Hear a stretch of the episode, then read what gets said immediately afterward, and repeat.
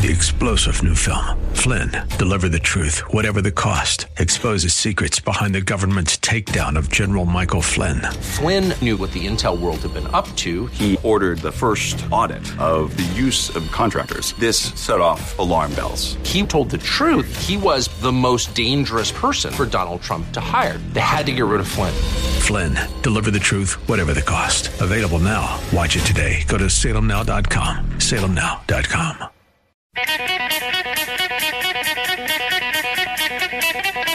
It's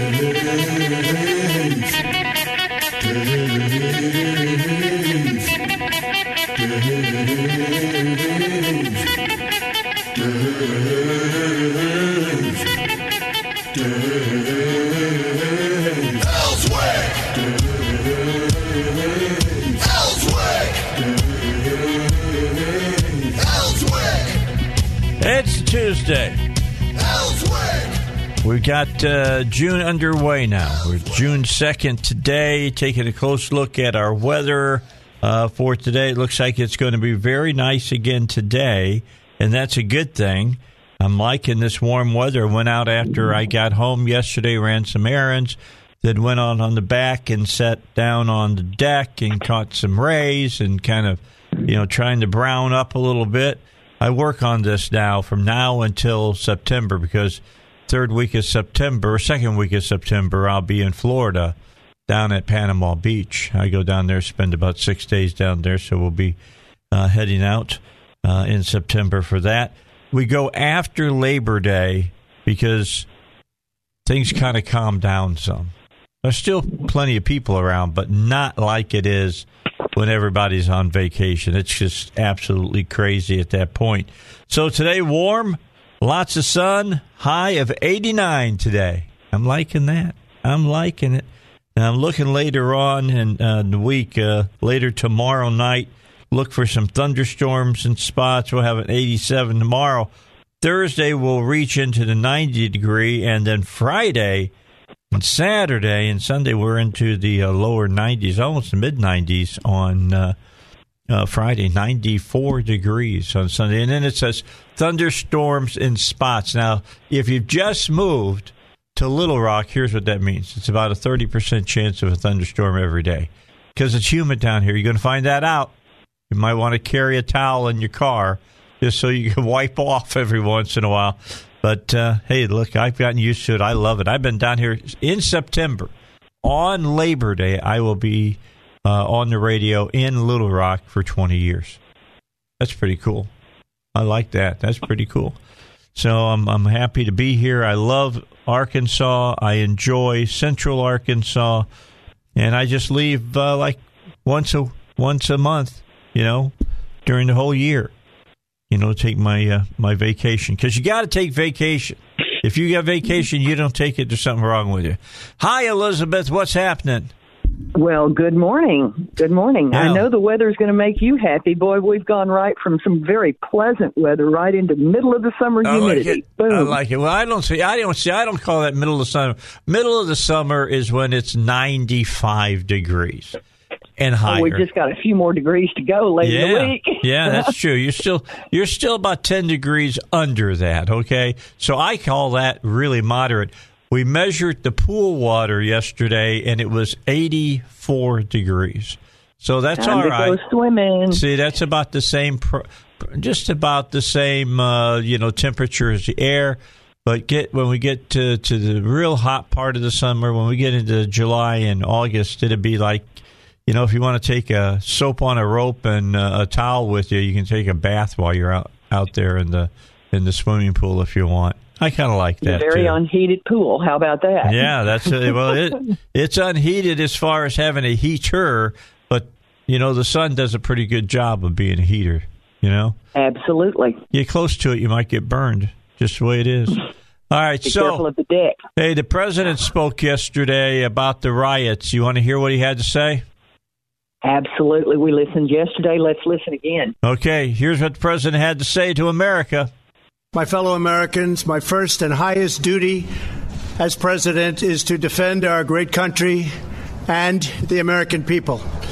I swore an oath to uphold the laws of our nation and that is exactly what I will do. All Americans were rightly sickened and revolted by the brutal death of George Floyd. My administration is fully committed that for George and his family, justice will be served. He will not have died in vain. But we cannot allow the righteous cries and peaceful protesters to be drowned out by an angry mob. The biggest victims of the rioting are peace loving citizens in our poorest communities. And as their president, I will fight to keep them safe. I will fight to protect you. I am your president of law and order and an ally of all peaceful protesters. But in recent days, our nation has been gripped by professional anarchists, violent mobs, arsonists, looters, criminals, rioters, Antifa, and others. A number of state and local governments have failed to take necessary action to safeguard their residents. Innocent people have been savagely beaten, like the young man in Dallas, Texas, who was left dying on the street, or the woman in upstate New York, viciously attacked by dangerous thugs. Small business owners have seen their dreams utterly destroyed. New York's finest have been hit in the face with bricks. Brave nurses who have battled the virus are afraid to leave their homes.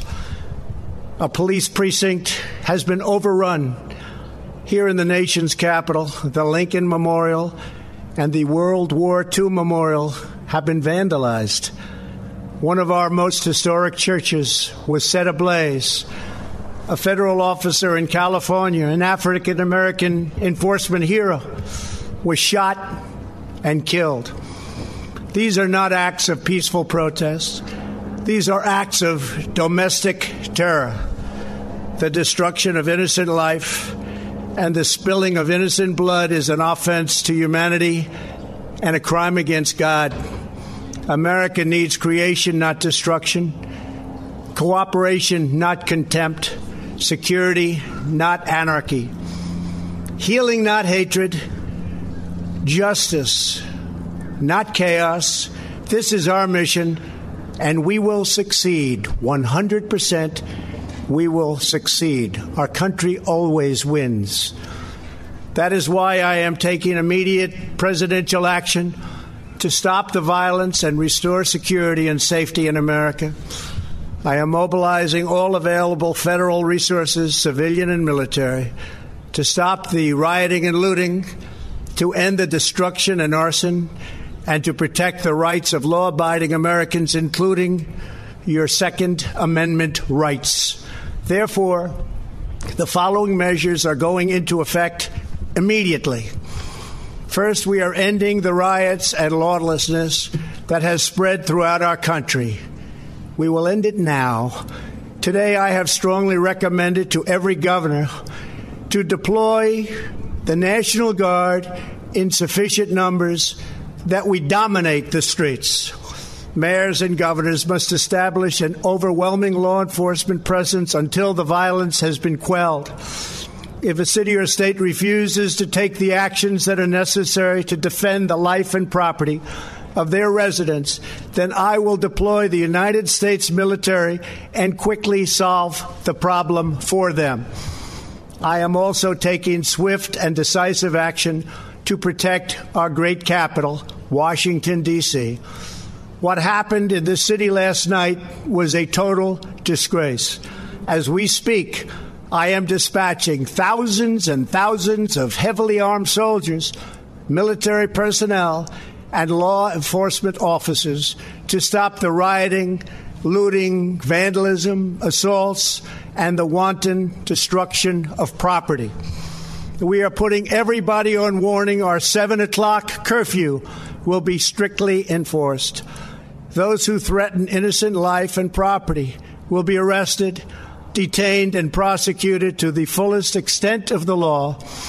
I want the organizers of this terror to be on notice that you will face severe criminal penalties and lengthy sentences in jail.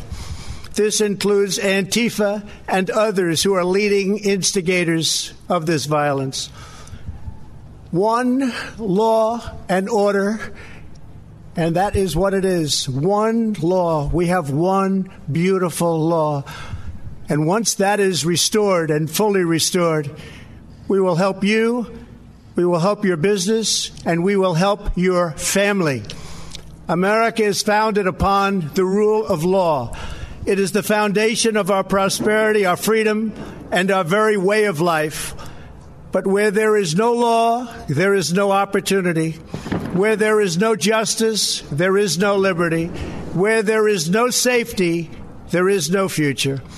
We must never give in to anger or hatred. If malice or violence reigns, then none of us is free. I take these actions today with firm resolve and with a true and passionate love for our country.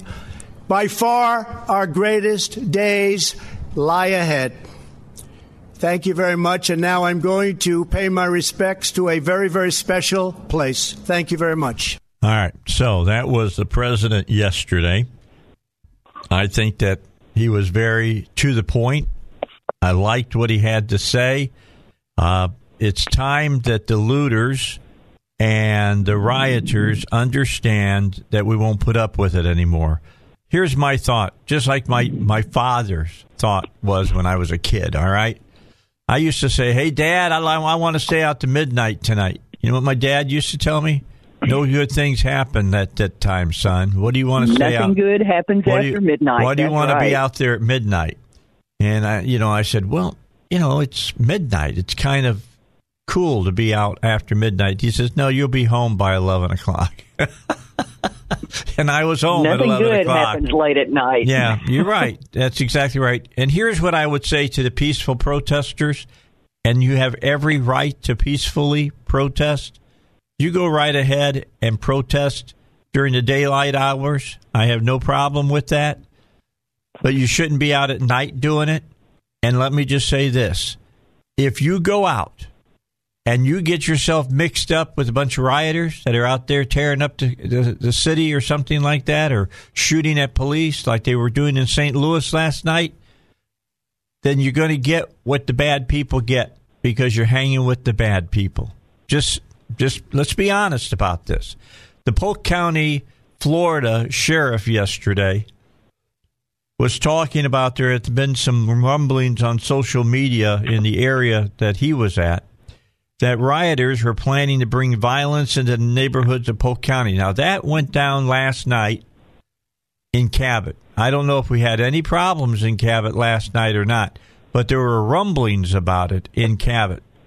Here's, mm-hmm. here's what I'll tell you happened in my subdivision. I'm not going to tell you where my subdivision is. I'm just going to tell you, my subdivision, we closed the gates. Normally, the gates into our subdivision are wide open. They were not when it got dark last night. We closed the gates. And uh, people know that live in that neighborhood know how to get into the neighborhood if the gates to like Highway 5 are closed. But they were closed up. They were back open today by the time I left for work, but they were closed. And I'll tell you what else happened at my house last night. I haven't done this since I've been in Cabot. But, you know, if you're going to act stupid, if you're going to go out and you're going to act stupid and you're threatening my family, I got out all my handguns last night, and I have several. Heidi, does that surprise you that I have several handguns? She's saying no. She's shaking her head no at me, Elizabeth. But I had uh, I had a handgun. I've got a like a, a you know one of those uh, tables you open up in front of the couch that so you can you can snack and stuff. I have one of those that's next to my uh, my couch in the living room, and I had my 38 sitting right there, and I had a couple of 380s in a couple other areas in the house that were, made them very accessible. And uh, my wife looked at me and said, "Why are you doing that?" And I said, It's Linda, time. Linda, you know that I I was in the military, and the, the the SOP of when I was in the military, if there could be a problem, you prepared yourself for a problem. By the way, for you that don't know what an SOP, that's standard operating procedure. And uh, that's what I did. Now, I've been talking to a friend of mine because I'm going to buy one of those AR 12 gauges that are out Problem is, right now they're all sold out. So as soon as one becomes available, that becomes a part of my house. And you can put a clip in it. I think uh, eight shots in the clip, or if you want to buy the drum, you can put twenty five shots in that. So uh, I'm, I'm just telling you, the Elswick household is not the place to, to kind of kick down the door. And here's what the Polk County Sheriff said in Florida. I would tell the rioters if you value your life, they probably shouldn't do that in Polk County. Because the people of Polk County like guns and they have guns, and I encourage them to own guns, and they're going to be in their homes tonight with their guns loaded. And if you try to break into their homes to steal or to set fires, I'm highly recommending that they blow you back out of the house with their guns. So leave the community alone. I think that should be the word to every citizen in every county, in every state across the uh, across the country. I think that's what every sheriff should be telling the people that are under his uh, his protection. Yeah, Elizabeth, go ahead it's a good thing for the sheriffs to tell the folks, but I'm here to tell you, uh, of course, like you said, rumors started flying in Cabot last night. There were not rumors that started flying in Conway over the weekend. And I can tell you that you're not the only household that did what you did last night. Ah. I can tell you for an absolute fact. More than one in Conway did the same thing over the weekend and has every night since. Well, that's why um, we have guns. It's our own self defense. Exactly. exactly. And we don't need the sheriff. I mean, it's a good thing. It's certainly a public service announcement that needs to be heard. I think the people are starting to get fairly fed up. Um, that reminds me, if you have not seen, I will look for it, the picture of the Lincoln Memorial. And that's exactly what the protesters painted. What did they paint on? on what did they put on? Are you fed up yet? Are you fed up yet? Mm. Now, again, these protesters, Dave, I mean, we've watched enough of this over the last few days. It is, as you, you guys talked about it yesterday, it's one thing to protest. I'm all about it. We're going to do it. Several other people are doing it. That's one thing. This is not protesting. This has been taken over by groups of people. Yep. One group is Antifa. Yep. They've been all over social media, and either they're just bragging and not doing anything, or they're talking about what they're doing. And I believe it's the latter. Um, the reason. Okay, here's what I want you to do. I want you to hold your thought, and let's pick it up when we come back. We got to get our traffic and weather in. All right. You bet. People want traffic and weather. We give them traffic and weather. So if you want traffic and weather, here it is right now. I was just talking to Heidi uh, here a moment. That's my my uh, producer, and I told her that I think that every woman should be armed. Every woman should have a gun, and all of my daughters have guns. Let that be a word to you guys out there. But anyway, all my, my daughters have guns, and they've been taught how to use a gun. And uh, my wife, for Christmas a couple years back, I bought her a really nice little Ruger uh, that I can hold in the palm of my hand. Uh, but uh, it, it's got enough stopping power. If somebody would get in the house and she used it, it would be no problem. And it has a, a Crimson Trace uh, laser on it. Uh, that's a, a brand. I like Crimson Trace. And uh, there's a button right on the butt of the handgun, on the handle. And when she grabs it, the palm of her hand goes over that button and Im- immediately pushes down on it. And that little laser comes on, and she and I've taken her out shooting several times. She's okay, but uh, I just tell her just put the light where you want the bullet to go. And I, I, laugh, but you know it's not a laughing matter. It's a, a life and death matter. If she's ever going to shoot, and I've told her this, you don't pull out a gun unless you you intend to use it. And I'd say that to you as well. If you intend to use it, all right, and you got to have that in your mind that you will use it if necessary. Uh, and that's not a small feat, to be honest. And uh, but I just told her put uh, put the dot on the person and start pulling the trigger and don't stop until it goes click. You just keep shooting, and uh, I think I've got her got her trained to do that. So, but I'm just going to tell you, you'll never know until push comes to shove. It is what it is.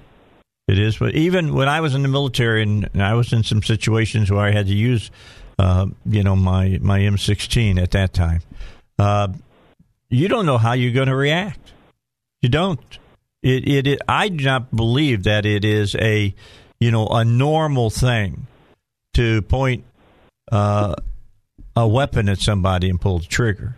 I just don't think that that's normal. It's just like in football, it's not normal to run at the at the, the fastest that you can and run into somebody. that's just not normal. You know, you got to get where it becomes a normal thing. But uh, I know that you've gone out and you've trained yourself, Elizabeth. We got thirty seconds, right? Oh, you bet. And that Crimson Trace is a game changer. Although I don't want to be dependent on my on my laser sight, so we have a couple of different ways we train with that or without that. Um, my issue was breaking my arm last year. Kind of made my my grip hand a little weak. I've had to really work on that. Okay, well, we'll talk about what you're doing to get your grip strength back in. That's all coming up after the news here on the Dave Elswick Show. All right, 25 minutes till 7, and I, uh, I stopped you from talking there when we went to the break because we had the news, uh, Elizabeth, but you were talking about you, you don't completely depend upon your Crimson Trace. Oh, no. Oh, no. I have more than one pistol. oh, really? Yeah. Yeah, well, I'm lucky. Cool. I'm lucky. You know, I have a a spouse who's very much into this, sort of like you, sir, former military, and sort of like that. And yeah, he did the exact same thing you were doing. He was going around the house the other evening saying, "Okay, you know, here's where the here's where the extra ammunition is. You know, right? here's this, here's that." I'm like, "Okay, I knew that. I knew that." He said, "Are you comfortable?" And I said, "Of course I'm comfortable." We had we had trouble in Conway over the weekend. I know you did. Um, apparently more than one organization or group and i say organization i heard locally that it was just local people students that wanted to get together peacefully that was one thing, and I think that did occur. Of course, I am of the belief that to a large degree across the country, these protests are being hijacked, and it was planned in advance that they would do so. So we had a group of people show up that didn't belong here. Um, there were, I think, four to five arrests. I believe that's accurate, and my understanding is that more than half of those people were not from Arkansas. So the people that were causing the most trouble that got arrested on the street here in Conway over the weekend uh, were not from Conway. And of course, tear gas was deployed, and there were several incidents um, around over the weekend here. I hope it doesn't come to Cabot. It was in Russellville. It was in Springdale, Northwest Arkansas. Don't know about Jonesboro. Yeah, I heard that they had uh, the word was out about Jonesboro. I don't know what it? happened. why maybe I, I, haven't heard anything. Maybe I, I might give uh, the folks up there uh, a call and see if anything happened. I had friends call me from out of state, you know, who we we've all been talking off and on a little bit about the the pandemic, and uh, you know, they're like, "What's going on in your area?" And I said, "Well, I mean, our governor is all on top of things at the state capitol over the weekend. You know, armored cars, tear gas, police presence, uh, just what our president is calling for.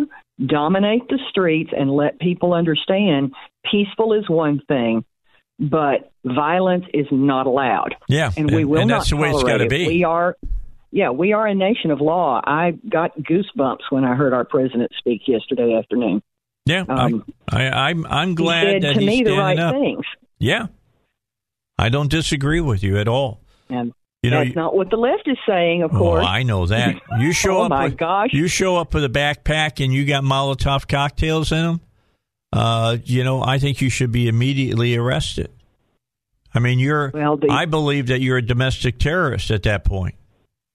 Oh, you're not supposed to say domestic terrorism. No, I know. It's oh my gosh, you're, like you're, you're, not supposed you to. know, inciting violence. How dare you? No, I'm I'm there to tell everybody I'm not there to incite it. If they incite it, I'm there to stop it. I think this is starting to go on, like you say. Your neighborhood shut the gates. Yep. I think people are starting to stand up and say, "We've had enough." I've, you know, I spent a lot of time on Twitter. I've seen a lot of videos in the last day or so of business owners uh, either at their own business or you know together with other people, standing in front of their businesses with their rifles, with their guns, and just standing there.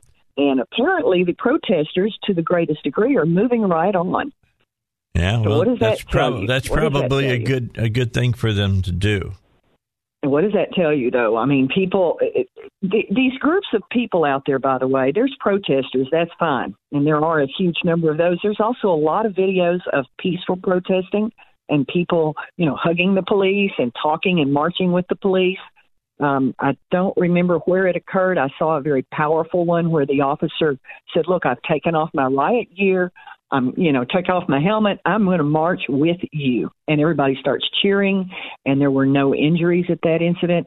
But the people in these groups, um, two thirds of them are pretty dangerous people because you don't all. It's not all. It's not just these instigators that are in these groups. Think about all the the thugs and criminals that have been on the streets or or sitting at home waiting to get on the streets because of the pandemic, and they've all come out in force because they understand that they can do what they want to do, and it's covered by all the rioting. Well, here's the what. protesters, they're just ahead. getting drowned out. Their message is just gone. Yeah, well, here's here is the uh, the problem.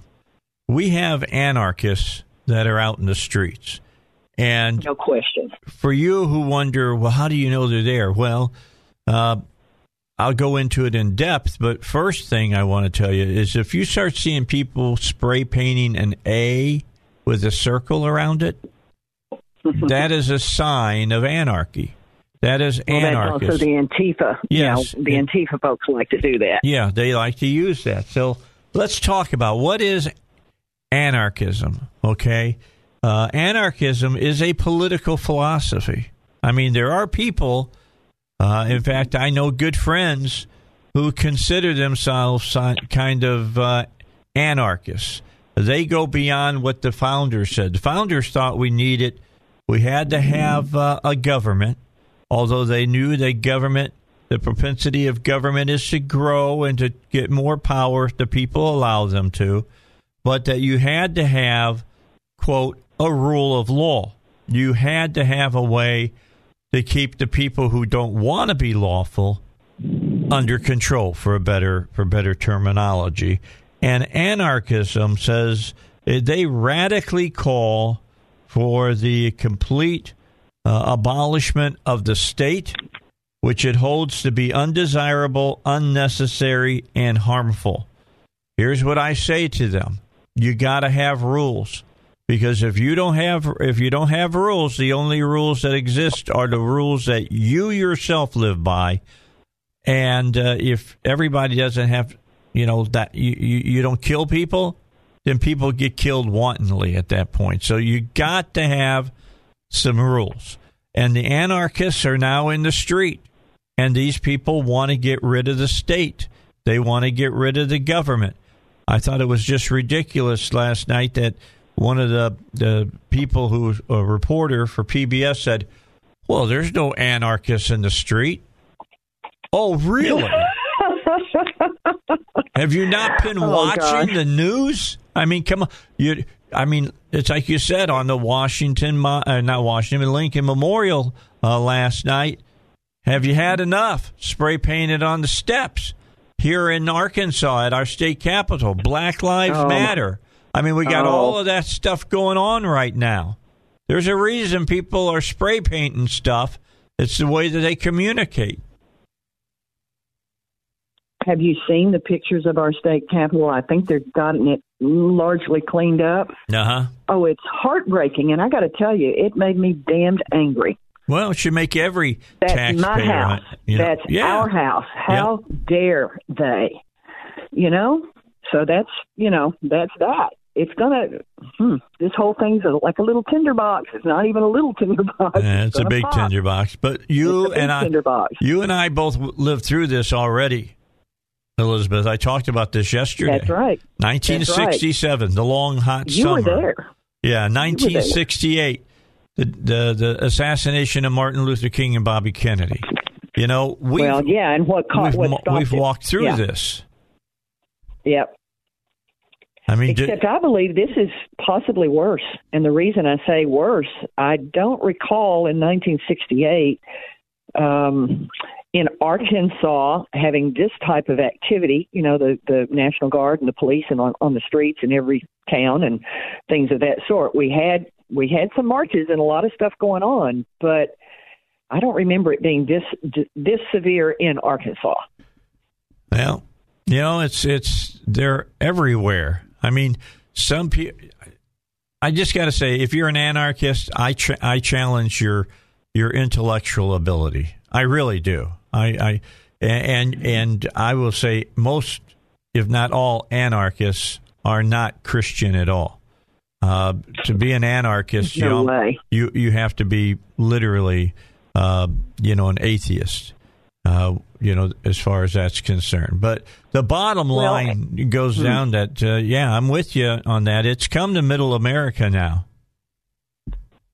I'm remembering. Do you remember the videos we saw about the Bernie Sanders supporters? That was what uh, most of the uh, videos that came out from Project Veritas about Bernie Sanders supporters. That's what those folks were talking about. This type of thing: burning, rioting, anarchy, throwing everything over. If we don't get what we want, we're going to be in the streets. I was remembering that yesterday as well. I wonder what the connections might be between those two items. But we're talking about this going on all over the country. There is no way, and you all talked about this yesterday, there is no way that this violence, not the protesting, the violence popped up overnight in less than 24 hours in all of these different cities. I don't believe it. No one's ever going to convince me. Now, the protesting, yes, that took a day or two to start really building up. We're a week into this now. That's going to happen. But the violence was pre planned, and I firmly believe, and I am a conspiracy theorist on this, I don't mind saying so. Someone somewhere had this planned, and there was a trigger pulled, and a switch was, swi- was switched, and all of this started up. These people are traveling all over the country. Who is paying for that?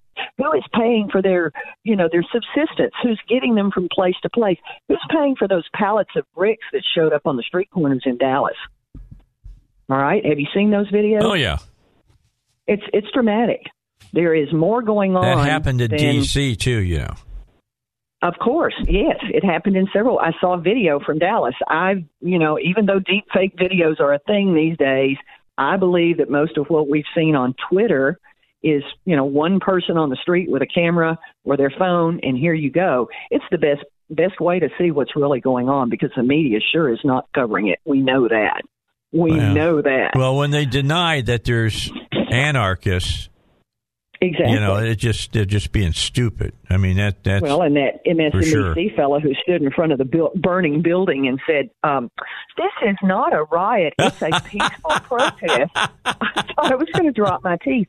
You know the word gaslighting, okay? Yeah. This is gaslighting. When somebody you see it, you know it, all your senses tell you, And they yet tell you not to believe- leftist over here saying it's not what you see. That's right. You're They tell you not to believe eyes. it. That's right. They'll You tell know? you not to believe it. That's exactly right. All right, 13 to 7. Elizabeth's with us at 7 o'clock. Then the Bible guys are here at 7 till 8. At 8 o'clock, uh, Elizabeth's back, and she'll join me to welcome Senator John Boozman. He'll be with us in the 8 o'clock to 8.30 half hour. And then uh, Elizabeth and I finish it up between 8.30 and 9 o'clock. Stick around. We got a lot more to talk about. All right. So, staffers for uh, Democratic presidential candidate Joe Biden announced that they have donated to a group that pays bail fees in Minnesota as riots over deaths of George Floyd consumed the city. At least 13 of his campaign staffers wrote on Twitter that they have donated to the Minnesota Freedom Fund, which says it supports the protesters. Now, which protesters do they support? Are they supporting the people who are peacefully protesting? Or are you supporting those who have had their butts thrown in jail because they're throwing objects, uh, they're throwing Molotov cocktails, they're lighting buildings on fire, and things at that of that nature? Now, listen to this. The group opposes cash bail and says it, quote, pays criminal bail and immigration bonds for those who cannot afford to, as we seek to end discriminatory, coercive, and oppressive jailing, according to its website. Quote, we are in awe of the support coming through right now. Now, I'll tell you where the support's coming from. It's coming from Democrats, it's uh, uh, the, the lefty Democrats, and it's definitely coming out of Hollywood. I mean, I'll never go see another Steve Carell movie as long as I live. He's he's oh, wow. he's sending money for these people. Uh uh-uh. uh Nope. You sit up in your little ivory castle up in you know off of uh, Rodeo Drive or wherever it is you sit you live out there in in Hollywood, and I have no idea how much you put into your house behind your fences and your walls and help finance this stuff. Not only do I say I will never go see another movie, but hell no, I'll never go see another one of your movies. You have blown it as far as I'm concerned, and I'm going to start making a list of, of everybody who's throwing their money that way. You throw your money that way, I'm not going to throw my money your way, where I'll be throwing your my money your way, so you make money to throw it to people who are lawbreakers. Nope, not going to do it. Just not right. I love movies, but uh, I love uh, justice more than I love movies. It just, just just drives me crazy. That you, you know, it's like that when you're like that. furtherance of what we already know about these people. Okay, I mean, at our house we quit going to movies quite a long while ago. We don't feed that that machine. We uh, maybe watch it on streaming or something if we want to download or whatever, watch a movie. But I am not going to feed that monster. I do not agree. I am watching what the left has been doing, and they've taken over Hollywood quite a long time ago. It's that old thing the grand my grandma keeps saying to us, you know, and I keep hearing her voice in my head. When someone tells you who they are, you should believe them. When their actions show you who they are, you should believe your own you know, observations. You should see what they do. I'm not going to be part of it either. There's quite a long list. Uh, I'll have to tell you, when I saw the names, I thought, boy, am I getting old because I don't even recognize half of these so-called celebrities. I don't even know who they are. One notable name on the list is Seth Rogen. This is the fellow that just got the one million dollar contract for the podcasting alternative media. Um, you know, it's now again, if they're helping peaceful people, but they're not going to be in jail, I don't think. Well, here's what I, I would do if I if, if I was awash in money, and you know me well enough, Elizabeth. You know that isn't a fact, man. I'm treading in debt. You know how that goes. Uh, I don't. I I've got enough money that I can pay my bills and and do a few things.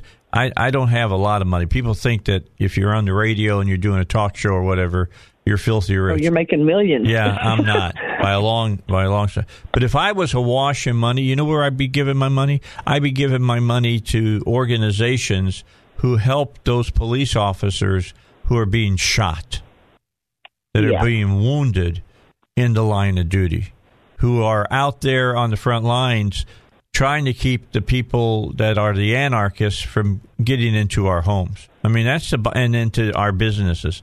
That's the bottom line. Uh, no, I don't support people who kill people. I don't support, you know, people that, that eat, wear a blue uniform and kill innocent people like the one uh, police officer we have right now in Minnesota. I don't support that person. I want that person behind bars. He should be behind bars. And uh, that's the way that should be. But I do not support, uh, you know, people go out rioting. They're burning down the businesses of uh, innocent people who are just trying to make uh, a living.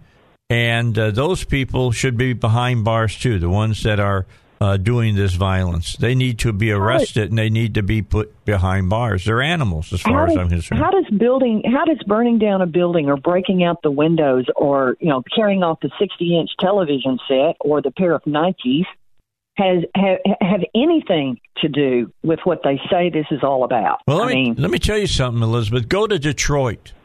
All right, go to Detroit sometime and see what Detroit is like. Detroit is is terrible now, and it's because of the 1968 riots and 67 riots. They burned that city down, and it still hasn't recovered. It has And not who is in- recovered.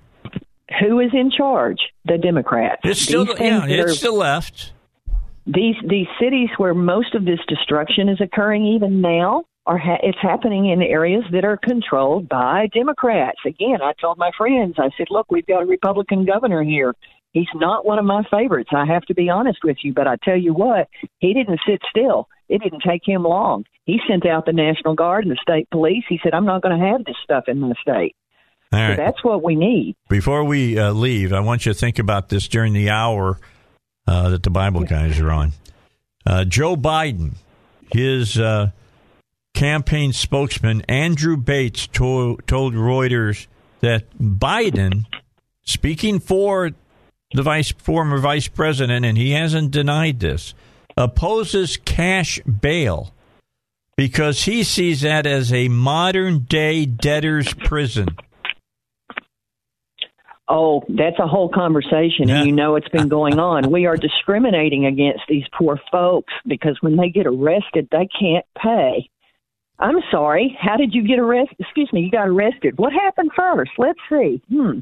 I don't get it. I don't get it. That's mm. It's that's what I'm just swarming saying. on us, Dave. I know. swarming on us. This is people that just don't use their brain. Again, Biden opposes cash bail as a quote modern day debtor's prison.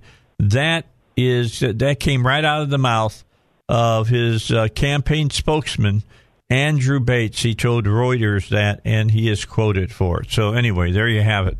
All right, we only got a minute to go before we get to the news.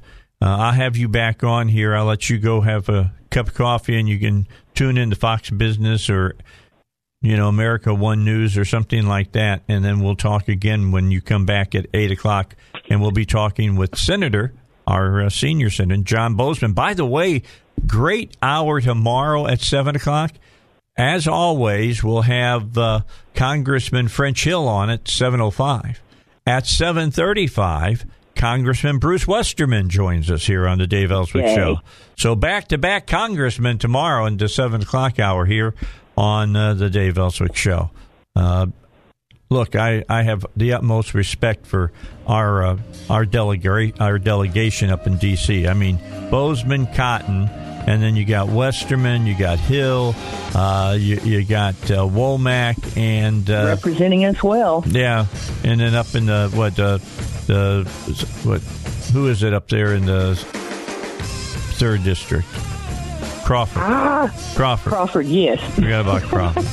I don't want to forget about him. All right, I want to get No, him on. They're all doing good work. All right, I'll talk to you after eight o'clock. Coming up, the Bible guys on the Dave Elswick Show.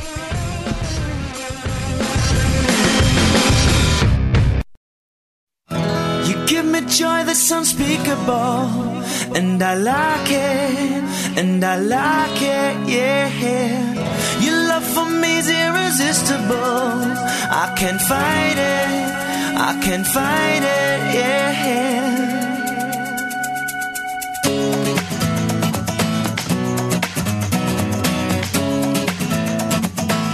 If life is water, I was dry as still sundered. If it's a gamble, I'd already lost my shirt. If right, it's a journey. I was The Bible guys in the studio. If you're watching on Facebook, there they are, right closest to the camera. Look at the camera, Steve. Steve Hess, Pastor Steve Hess, Pastor Billy Miller over here, and uh, Billy works out at the Cummins unit when they let him go out there. Tucker Max. oh, Max. Tucker! I always, why do I always put you at Cummins? I don't I don't know. Maybe but he's you always prophesying something. Is that a little though. closer than Tucker? No, it's, Uh, it's no, It's it's, farther. it's much Yeah, it's further much away. Yeah, that's the hardened criminals, really, isn't Yeah. it? Uh, Tuck, Tucker Max falls Yeah. into that. Yeah, so because they- it says Max in it. Yeah, says yeah. So they, Yeah. they have a tendency. Um, so when they need to pull somebody out of Cummins, they end up at Max, and when they pull pull someone out of Max, they end up out at Cummins. So Okay. Cummins Cummins tends So to you're be a out of little more- Tucker, but you haven't been because it's been shut COVID, down because yep. of COVID nineteen. Yep, and we've still heard nothing about when that may reopen. So Okay. Well, we haven't heard anything about after, when we're going to get out of Phase A. yeah, We're still sitting in Phase A. Did you, I didn't realize. I guess I should. I should find it. Uh, Rick Bazette cut a video for the church for New Life Church and why we're not meeting right now. And he went into what all you have to do as a church. Oh, yeah. You know, and now it's not con- it's not a compulsive thing. It's not saying that you must do it, but they're saying here's what you should do. And I Right. mean, it's about keeping a list of everybody who's Oh, there yeah. at worship, keeping people in like groups of 10 within the service, leaving people out. You can't have children's services. Uh, You shouldn't have children's services, and on and on. Now, I'm going to agree. Churches can do as they see fit. All right. Uh, uh, I'll give our our governor that. Yep. Is that he, he, he didn't make it mandatory. There's go to California, it's mandatory. Right, right. And if you weren't following the Supreme Court, they said that was fine. Yeah, I did see that, and I was uh, uh, I was surprised and more than a little disappointed with the Supreme Court, uh, particularly Justice Roberts in writing the. Uh, Well, when haven't I been opinion. su- why, Yeah, on the big cases? When haven't I been disappointed in did- Justice Roberts? You probably know this, Dave. When did FISA come about? When did all that? And right after 9-11. Yeah, right, exactly. yeah. And um, everything that your your real conservatives were crying out. Um, hey, I know we're trying to do some I things here in the midst of terrorism, but one day you're going to get somebody that's going to use this against us. That- do you remember me talking to Senator Cotton on my show live about that? Uh-uh. Yeah, I told him. I said, I said, Senator, I know you guys think you're doing something good, Mm. but then I re- I repeated the old famous phrase: "The road to hell is paved, with, good, intentions." Yep. Yeah. And I said, "There's nothing. There's in my mind. I know sooner or later, Yep. someone within the government will misuse that program." right, Yep. right. And sure enough, they did. And now that we have precedent, then they get to choose in the future for whatever reason Right. they choose to shut down churches. That's the concern. yeah, you're right. Well, and, and beyond that, I don't know um, the the requirements for churches, which are still recommendations, not requirements, uh, are pretty strict. But if you, have you gone and looked at um, Fauci and the CDC's recommendations for schools for reopening? Uh, it is draconian. Um, no child sitting within 12 feet of another child. How can you do that? You can't do You can't- that. Children can't change classrooms; they must be with the same. Well, well, I'm sorry, that's not the way junior high and high school work. It's it's absolutely draconian. Uh, if those really become the law of the land, schools will never reopen. It, It- can't it- happen. that- well, that's what I'm saying. If that happens, and you know what?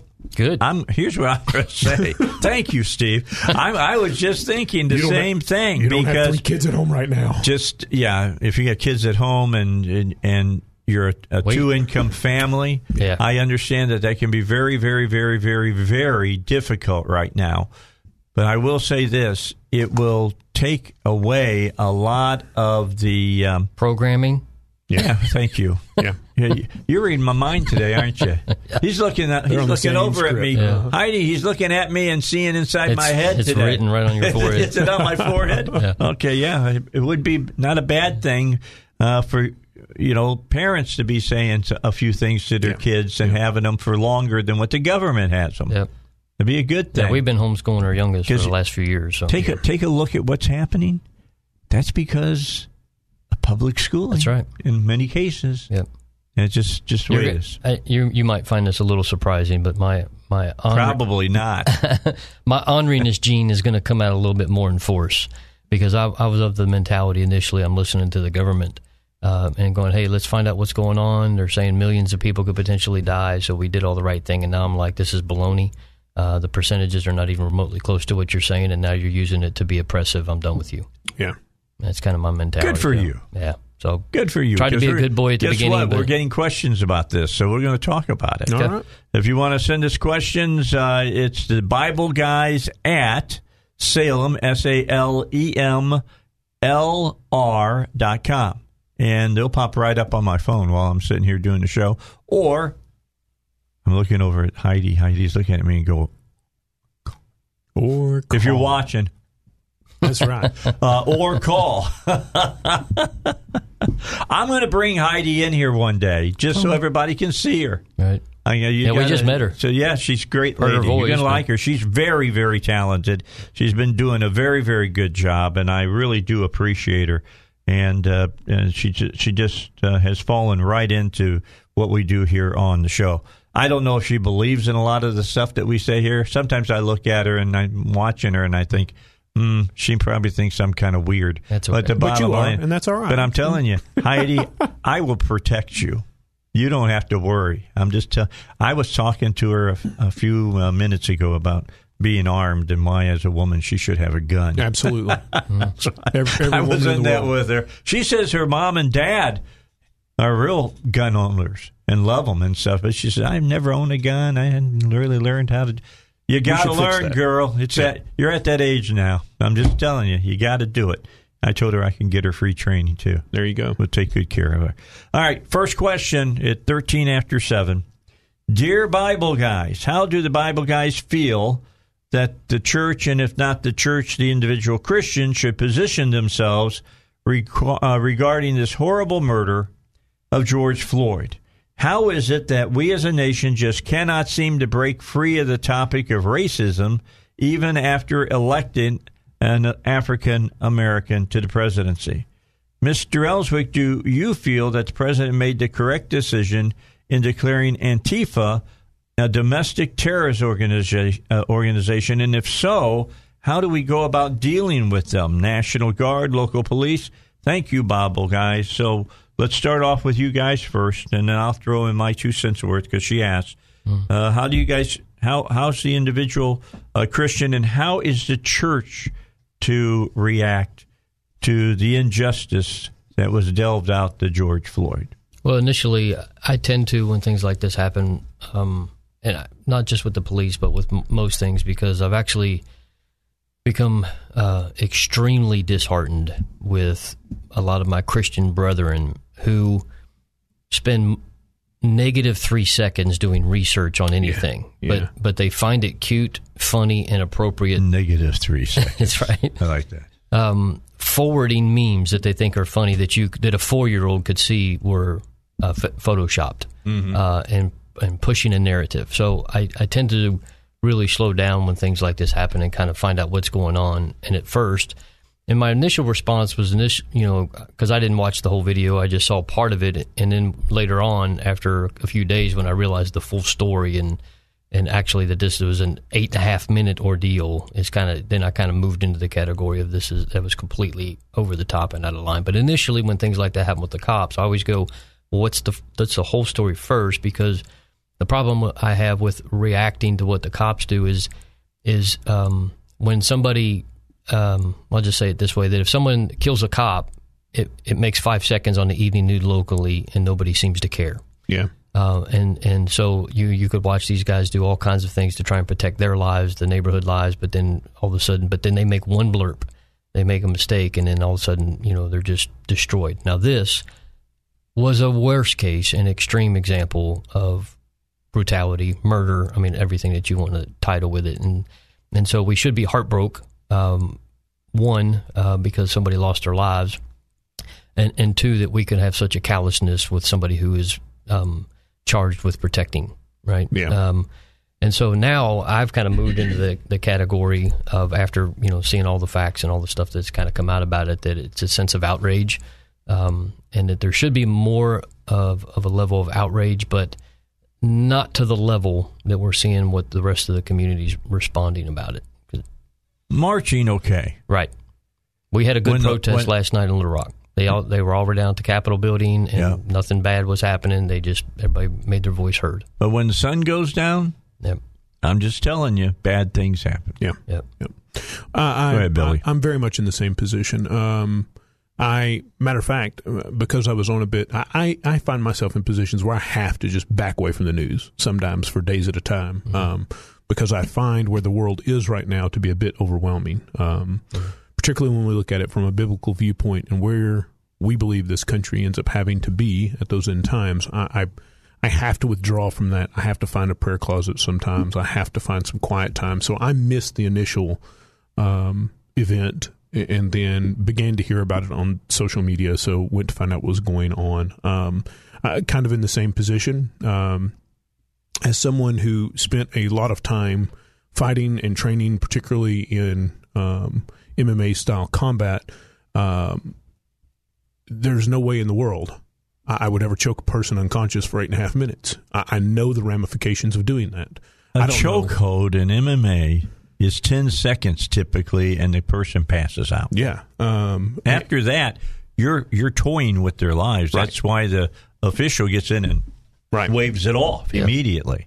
Um, so I was appalled to see how long that went on. Um, I was And the also fact that nobody else did anything. I was also appalled by the fact that there were three other officers standing there and no one intervened. Um, now, They were complicit. Yeah. d- absolutely, and I believe all four were fired very first thing the next morning, um, which is a good first step. Um, I think the the firing should have immediately been followed by handcuffs, and I don't know.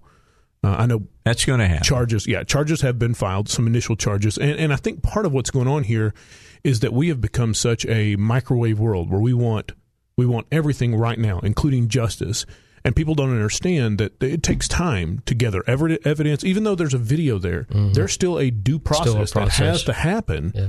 before these guys are going to end up in, in prison. There's no doubt about it. But everybody wanted them disciplined right then.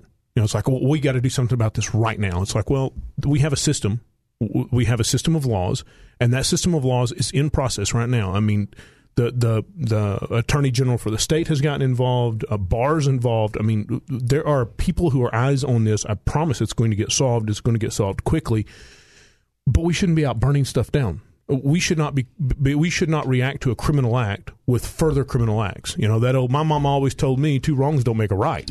Uh, That's what the Bible says. Don't Yeah. repay evil with evil. Right. I, w- And- I would agree. I, I agree right now with where we're at. But I, I would tell you where I would actually actually accept if um, what's going on, and that is with the evidence that we have now. For eight and a half minutes, if that man was not convicted, then I would be like, you know what, burn the whole house Yeah, down. yeah. Because You know, if I'm- if that that man's not convicted after what he did for eight and a half minutes, then th- there was no justification. Two or three minutes because we don't know if he's wrestling behind, if he's still resisting. But it, when it become painfully obvious that the man's just laying there, and now you can obviously see that he's gasping. If and if there was a complete, you know, dismissal, no charges, and I'd say, you know what, set the house on fire because there's never going to be well, we would we would deserve it at that point too. Right. So, um, and, and I think that's exactly what would happen in this country. And, and unfortunately, there are those you were talking about the anarchists in the last hour. There are those in this country who that's exactly what they want to see. They want to see the house of cards fall and everything be burned to the ground. One of my favorite scenes in the last Batman by Christopher Nolan is when Alfred's talking to Batman and he says, Just Sir, there's just the some world that just want to see the world burn. Yep. Yep. And there are. And you Yep. got to stop them. Yep. Yep. And uh, he's talking about the Joker. And I'm just saying, the Joker is Antifa. Antifa. It is. That's exactly what he is. He's an, he's the anarchist. Yep. That's what he is. Okay, got to get a break in. Let's do that. Then we'll come back. We'll talk more, and I'll answer my part of that question uh, when we return here on the Dave Elswick Show. I was asked, did I think the president was right in in declaring Antifa a domestic terrorist group? I'll just tell you, yeah, and then I'll tell you why when we come back. At uh, 21 after 7, don't forget about PI Roofing, how they can fix your roof like right now to take good care. All you got to do is make the first step. That is, call them 707 3551. 707 3551. You call them today. They'll get things set up for you so they can get it taken care of without even coming uh, to your house to talk to you. They'll send people out to do the job, to inspect your uh, roof, to find out where the leaks are. Then they'll call your insurance agency and they're going to get their appraiser out. They're going to walk the roof with the appraiser. They're going to show them all the problems. They'll tell them, here's why we've got to completely do the roof all the way down, you know, to studs, so to speak. Or maybe we just got to take off the shingles. All right. They'll show it to them so that your insurance will cover it. Now, you probably have a deductible, know that you're going to have to pay that. And when they get started, they'll get it done in a day. Man, they did my roof. It was amazing. They started early in the morning. They stripped it all the way down uh, and then replaced just some wood. They didn't have to replace all of it, all the plywood that's on on the top of my uh, the house, because my thing was a you know hailstorm, and I had them come out and take a look at it, and they they replaced uh, the stuff that needed to be replaced. What I was always amazed by is that you know when they're when they're working on your roof, there's all kinds of paper they're ripping off the shingles and plastic and stuff, and they're throwing it, and then they got the nail guns going, and there's nails flipping off of your your roof and stuff. They pick all that paper and everything up, throw it into the dumpster, and then they bring this device out that has a huge magnet hanging from the end of it off of a chain, and they run that over your yard. And guess what it does? It picks up all those nails. And it's all hooked there. Then they turn off the elect electric to it, all the nails fall off into into the garbage. They do a great job. You can trust these folks. Uh, Joel and Veronica, good Christian folks. I'm just telling you to take good, good care of you. So we're all their workers. 707 3551 or go to piroofing.com. 26 minutes after 7. We're going up to 85 degrees today. Humidity is going to climb, climb up a little bit more. Uh, after I get off here, I'll run home. I got to pick up my wife. I got to go to see the doctor, and hopefully I'll get uh, all clear uh, signal from uh, her, and um, I'll be done with all the treatments on my foot. Let me just tell you, if they tell you you got to do hyperbarics, go do them. Mm-hmm. That really does speed the healing uh, of things. Uh, I've gone through two toe amputations during this time. This has taken almost a year to clear up. Uh, if you get a, any kind of a, an infection, don't say, ah, I'll be fine. You know, I'm a typical guy. Yeah. Heidi, you know how typical guys are, right? We just say, yeah, what's the big deal here? Rub some dirt on it. Yeah, put some dirt on it. That's exactly right. Get back to work. And so I stuck a band aid on it and uh, walked on it, and it was leaking and all kinds of nasty stuff. And Yep. and I didn't go see the doctor. And then when I did go see the doctor, she looked at it and she says, uh, "I want you to go to the wound center uh, Yeah. over at, at Baptist North Little Rock." And uh, we had to kind of do it as, in a circle kind of way of doing it. But uh, we ended up getting in to see Dr. Driscoll, who I will have on my show in the near future. She'll be on here to talk about if you're a type 2 diabetic, how you got to watch out about your feet because that's really uh, a, an easy spot for it to attack you. But uh, bottom line, uh, she looked at it and she goes, That's not good. They put it in a cast. Mm-hmm. They treated it, put it in the cast. She said, Well, why a cast? Well, they didn't want me to walk on it. Right. So they put you in this cast, and then they give you this boot that looks like it's got like uh, little things sticking out of the sides. And what they do is they grab the cast and pull the weight up off of your Keep it foot. off the bottom of the foot. Mm-hmm. And uh, I went. Uh, we went over a weekend with that, and I showed up that Monday, and they cut it off. And she looked at it, and she goes, "Hey, guess what, Dave?" I go, "What? You're going in the hospital today?" Yeah. Nice. Yeah, because it was really it, it had really flared up, and I found out when I got in hospital I had MRSA, which is not an infection you want to get because nope. it can be deadly, and so uh, they hooked me up, put a PICC line in me, and all kind. It's been it has been. I will not say that I've not gotten frustrated, Yeah. and you guys know me well enough that bad things can be going on in my life, and my faith's strong enough that I, I get through them. But there were a couple of times I literally sat down and, and looked up uh, at the Lord and said, Come on. you know, just come on. Uh, probably the worst time was when they said after taking the first toe, they wanted to take another one Yeah. because they found they did an MRI and we thought it was it was almost all healed up, and the MRI showed a very tiny little area of infection Yeah. deep You down. don't get it all though. And the doc said, "I got to go and take it out, Dave." yeah. And not only did he take it out, but you know, I asked him when he did the surgery if he used a melon scoop. He didn't like that, Yeah. but that's He how I felt about it. To Didn't be honest, appreciate that particular analogy. no, he didn't like that analogy. But the bottom line is, uh, I'm doing well now, and we should be out of it.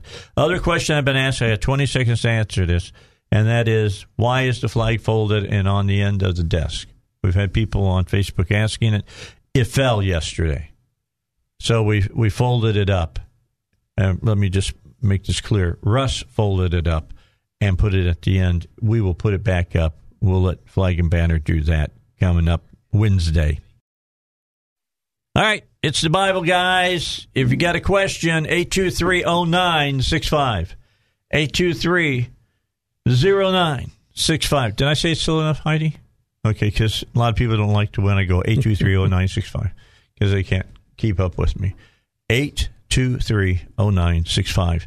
Or if you want to, maybe you work somewhere where they won't let you call in, uh, you can email me and email the Bible guys at BibleGuys at salemlr.com.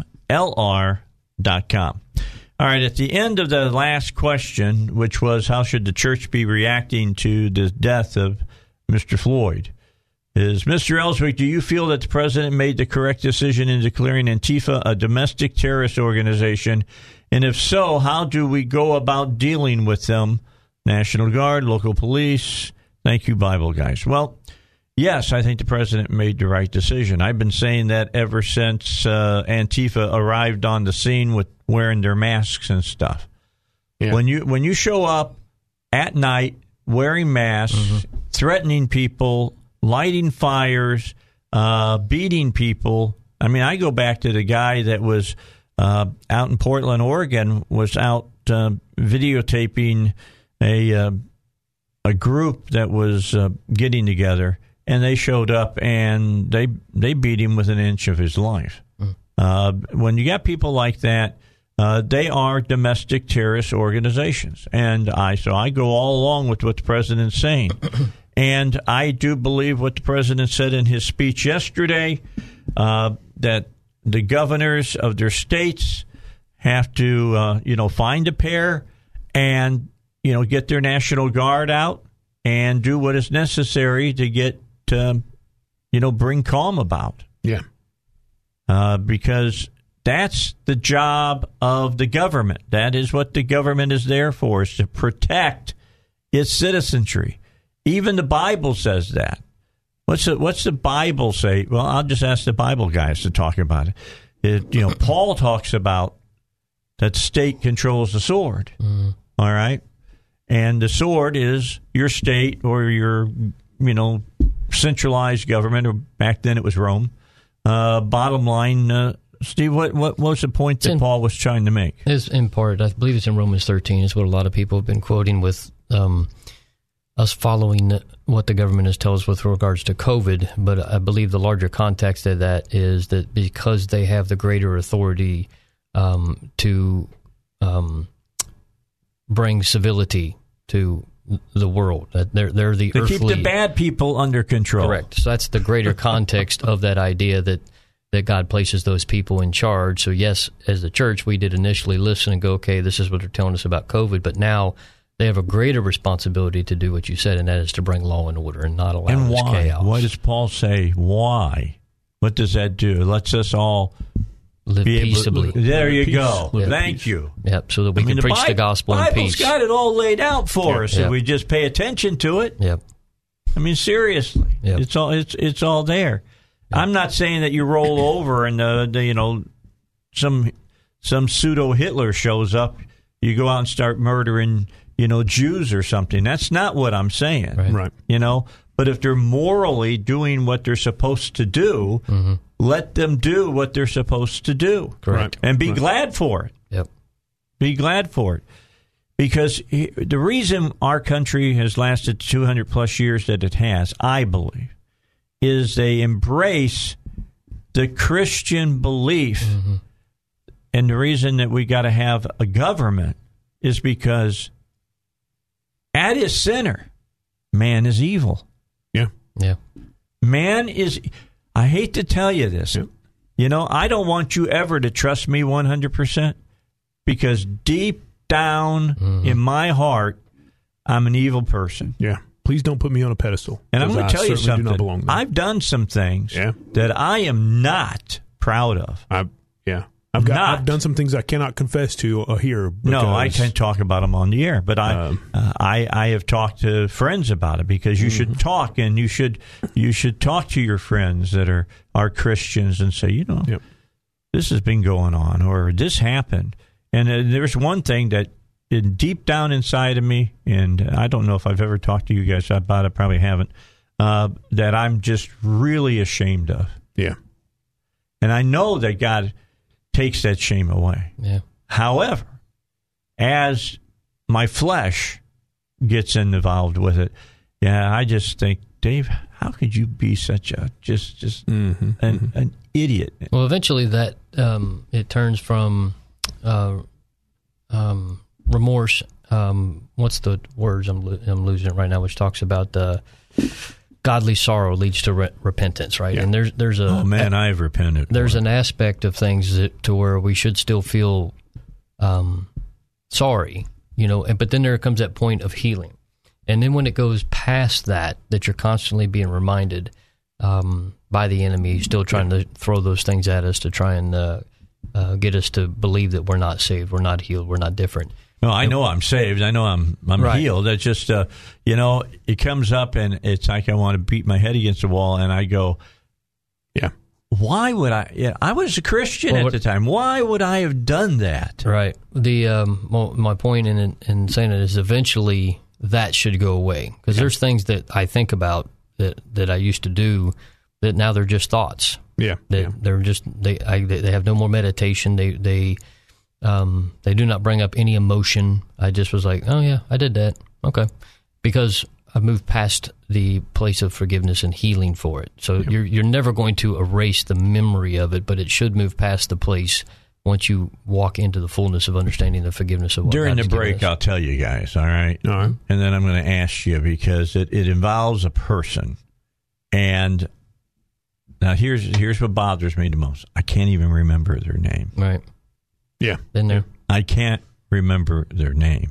There and I did a- something really bad to them. Yeah. And I would love to get a ho- find them and and and apologize to them and ask for their forgiveness, but I can't do it. Yeah. I can't find them.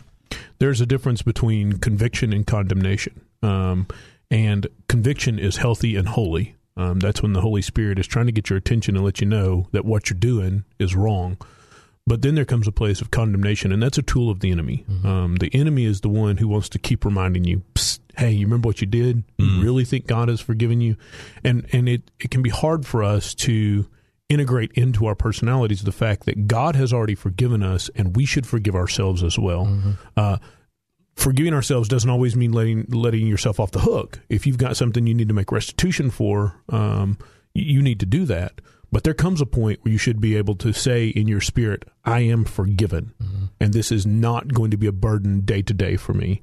Um, I, I, there have been times in my life and I've struggled with that. Uh, it's a similar situation. I mean, I grew up in the church just like you did. I, I cut my teeth on the bottom of a pew, but I spent some times wandering away from the Lord, uh, and I did some things during that time that uh, I'm not proud of, and uh, I wish I had never done. Although, when you say something like that, you have to understand that what you've walked through made you who you are today, uh, made me the tool that God could use today.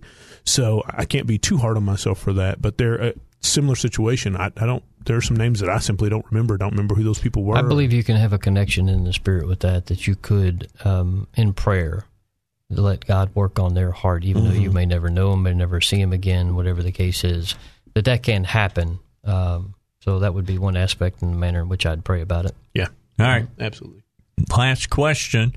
I'll give it to you, and it goes along with the first question that we've had. All right. And uh, is there a biblical response to this horrible murder that happened in Minneapolis mm-hmm. and the riots that have happened afterwards? It seems that our nation is just getting worse and worse.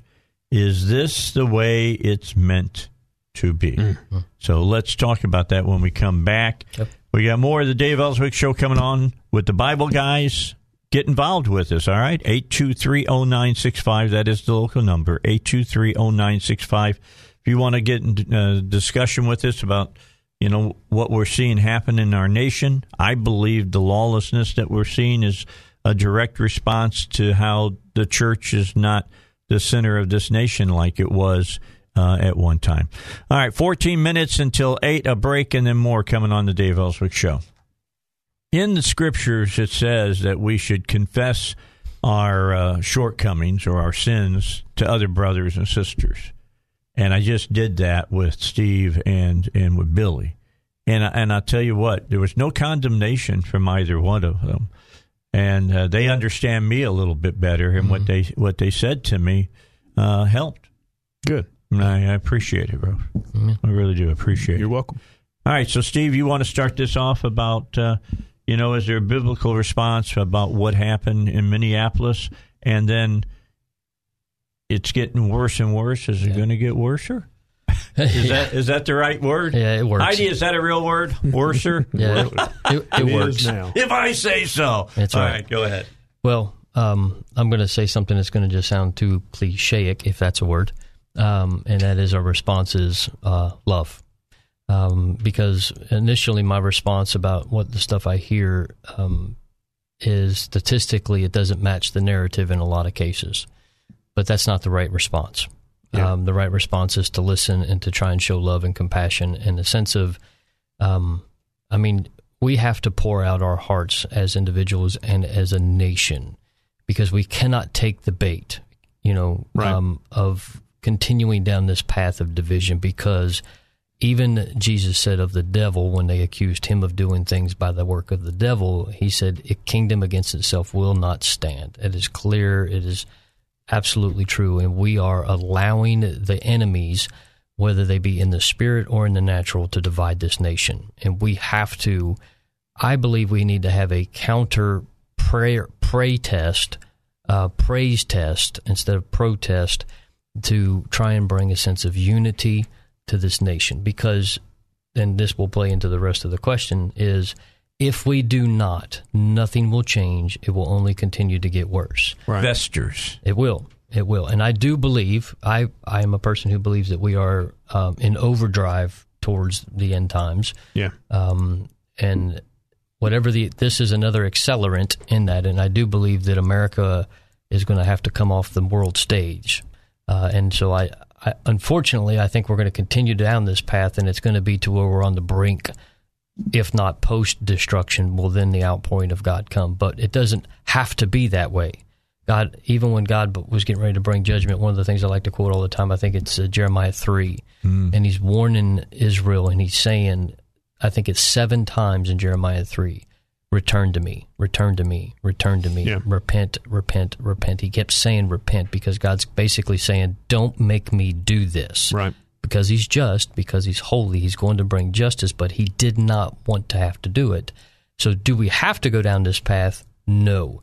Unity and prayer and an outpouring of the Spirit of God is the only thing that's going to change it. But I fear that it will not come until the destruction comes. Yeah, I um, I, I like to remind people uh, we when we think about the story of Jonah, we think about the big fish and getting spit up on the, but that was not the real point of the story.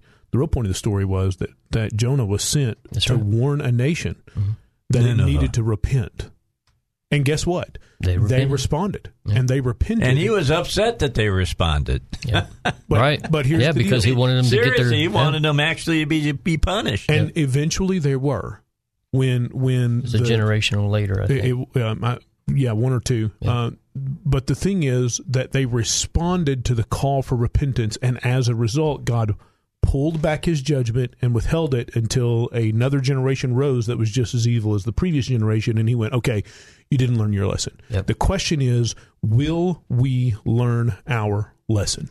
If we will confess as a nation, fall on our face before a holy God, I think we can divert what is coming to this nation for a generation or two. Mm-hmm. Yeah. If we do not, Yep. we are standing at the precipice Yep. and we will continue to tear ourselves apart until there is And- nothing left that's recognizable. And all of this is when people have asked if, if this is judgment, it's not. It's Romans 1. It's God turning us over to living a world Right. without his rule. And when people say, well, America was never great, America was racist, America did slavery, America did this, though there's an aspect of that is true, but every time there was somebody who was saying we need to enslave, there was another group that was saying don't do this, this is immoral. right. So there was a group of people that were always fighting this, but um, th- Well, there and that is is a that is a lack of understanding. It's just like when you go back biblical people go, well, the, the Bible allowed slaves. Um, Well, okay, for starters, you don't understand the word slave the way it's being used there, and secondarily, when you look at what the biblical definition there was compared to what was going on in the nations around it, Correct. you'll understand that that was a protective measure. Actually, it's well, true. The, the Bible says that that a that a that you can stone a child to get to death for being disobedient if you take them before the city elders. Yeah, yeah. But in the nations around that, number one, we have no evidence that there, was, ever happened. there was no recording that ever happened. Number two, in the nations around Israel, if a parent got upset with a child, you were just allowed to kill them. This was a protective Mm-hmm. measure. So as we walk through history, the lack of understanding about what's going on in the nations around and in culture around you taints the fact that most of what was happening was were protective measures. Now, I'm not saying that slavery in this country wasn't abhorrent. It was. Mm-hmm. There's no doubt about it. But guess what? From our very founding, there were people going, "We have got to get rid of this as quickly as possible." And our forefathers made that happen. and we paid a heavy price. and we paid a heavy price for it. it's called the civil war. Yep. Yep. I'll get So my soapbox. That's the only thing that's going to change is prayer and repentance, both at an individual. Because what we don't realize um, on an individual level, what we um, allow with uh, all the pornography, sexual immorality, the murder of children, um, uh, just the. I mean, how many people were desensitized to watching a man die in video because they're so used to watching it on television and video games, and we just didn't realize that a man is begging for his life, and people were not appalled because we become so desensitized to death. Yeah. And so we're not the wonderful, great nation that we were.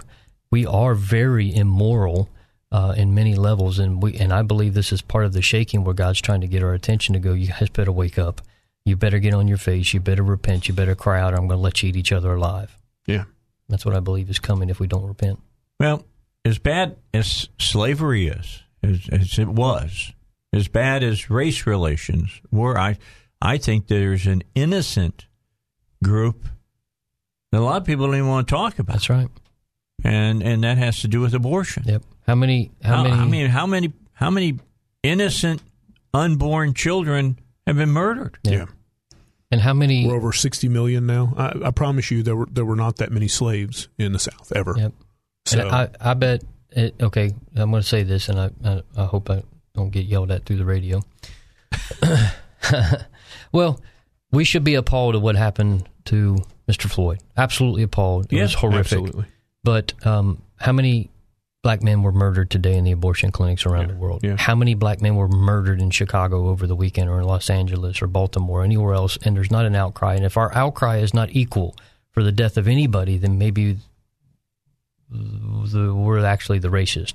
Yeah. Because we only how about choose. how about there's that many that there's there's pastors and churches that aren't crying out about that. Right. Yeah. There's, and that was the other point I was going to make is there's not a cry from the pulpits to repent, and that's why I said we need to be careful of not flowing into falling into the political debate argument about this because we need to repent and bring unity spiritually um, to this nation. It's the only thing that's going to change it. What you're saying is really really important, and that people really really have to get. Yes.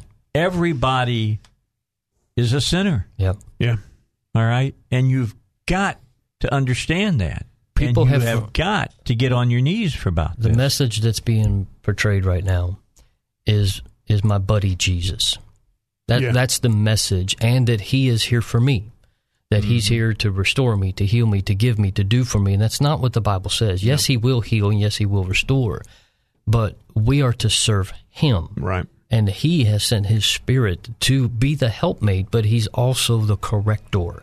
He is the one that says, "Buddy, you better take a look at this right here because that's sin in your life, and I will not tolerate it." We need to cry out to Him. All right, we're out of time. Wow, that was a. This is one of the best segments we've had. Yep. I mean, we're we're just saying it the way it is, Yep. and, There you and go. that's the only way to say it. Billy, thanks for coming in. Yes, sir. We'll see you next week too, uh, Steve. It's great to see you guys Yeah, yeah, again. I mean, was. being back in the studio with you is a whole lot better than being on the phone. Uh, Scott will be back in a couple of weeks. He's on vacation. The senator from Arkansas, John Boozman, joins us next after the news on the Dave Elswick Show.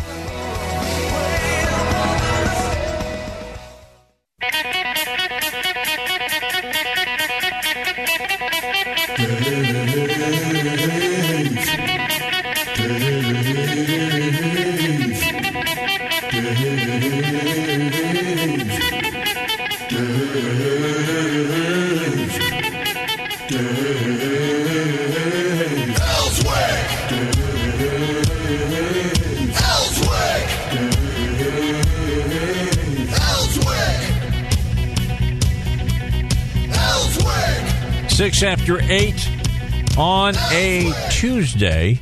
Uh, Elizabeth is going to be back with us and uh, on the phone, get us underway right away here in this half hour. The senior senator from Arkansas, Senator John Boozman, is with us. Senator, it's good to have you with us. Thanks for giving us the time today.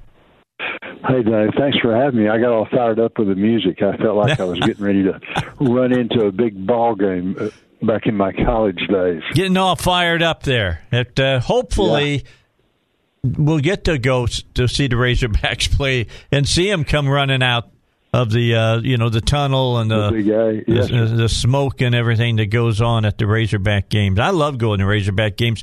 Probably won't go this year since I'm type two diabetic. I had a five way uh, you know heart operation about four years ago, and I'm 67 now, so I probably Well, go we stay. need to keep you safe.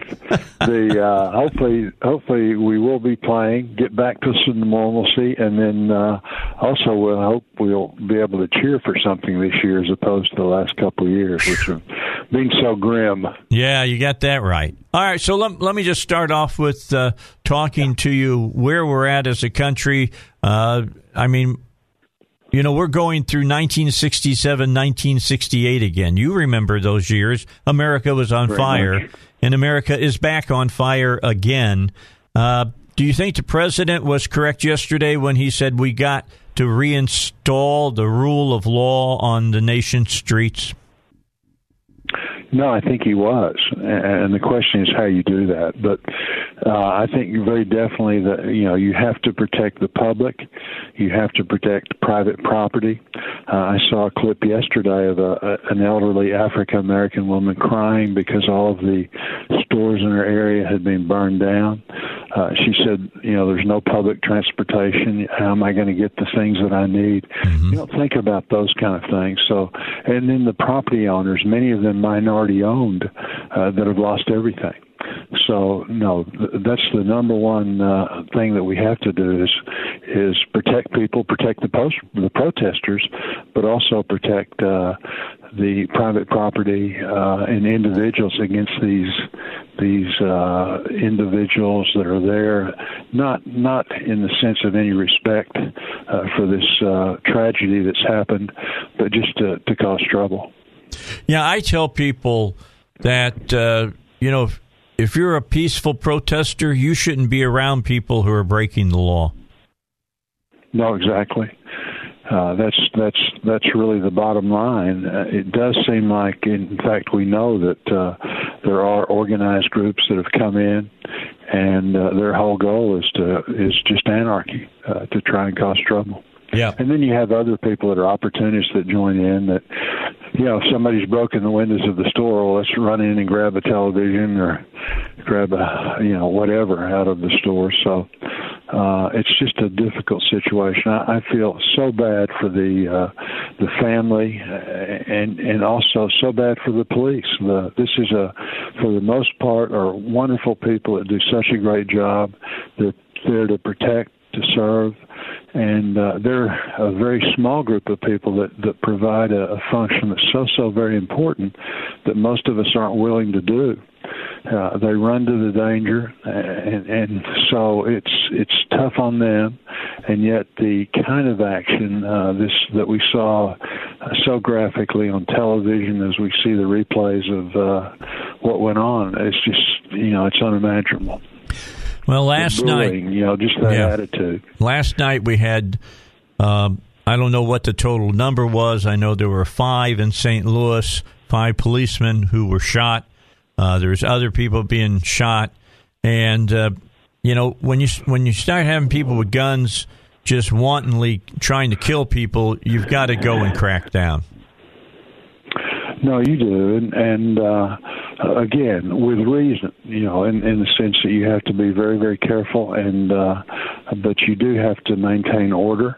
If not, then uh, we've we've seen how things get out of hand, and uh, you just have uh, destruction, total destruction of, of public property. It's so sad in in areas like Little Rock. Uh, why would you? Why would you? Why would you uh, make it such that you ravage the the pharmacy association? Yeah. uh, the American Legion, you know, things like that. I mean, that's just that's not that's not out of any uh, sympathy for this tragedy. Uh, that's just that's just uh, it's meanness. It's just law, lawlessness. And Yeah, so that's those, it. Those people need to be held accountable. Absolutely lawlessness.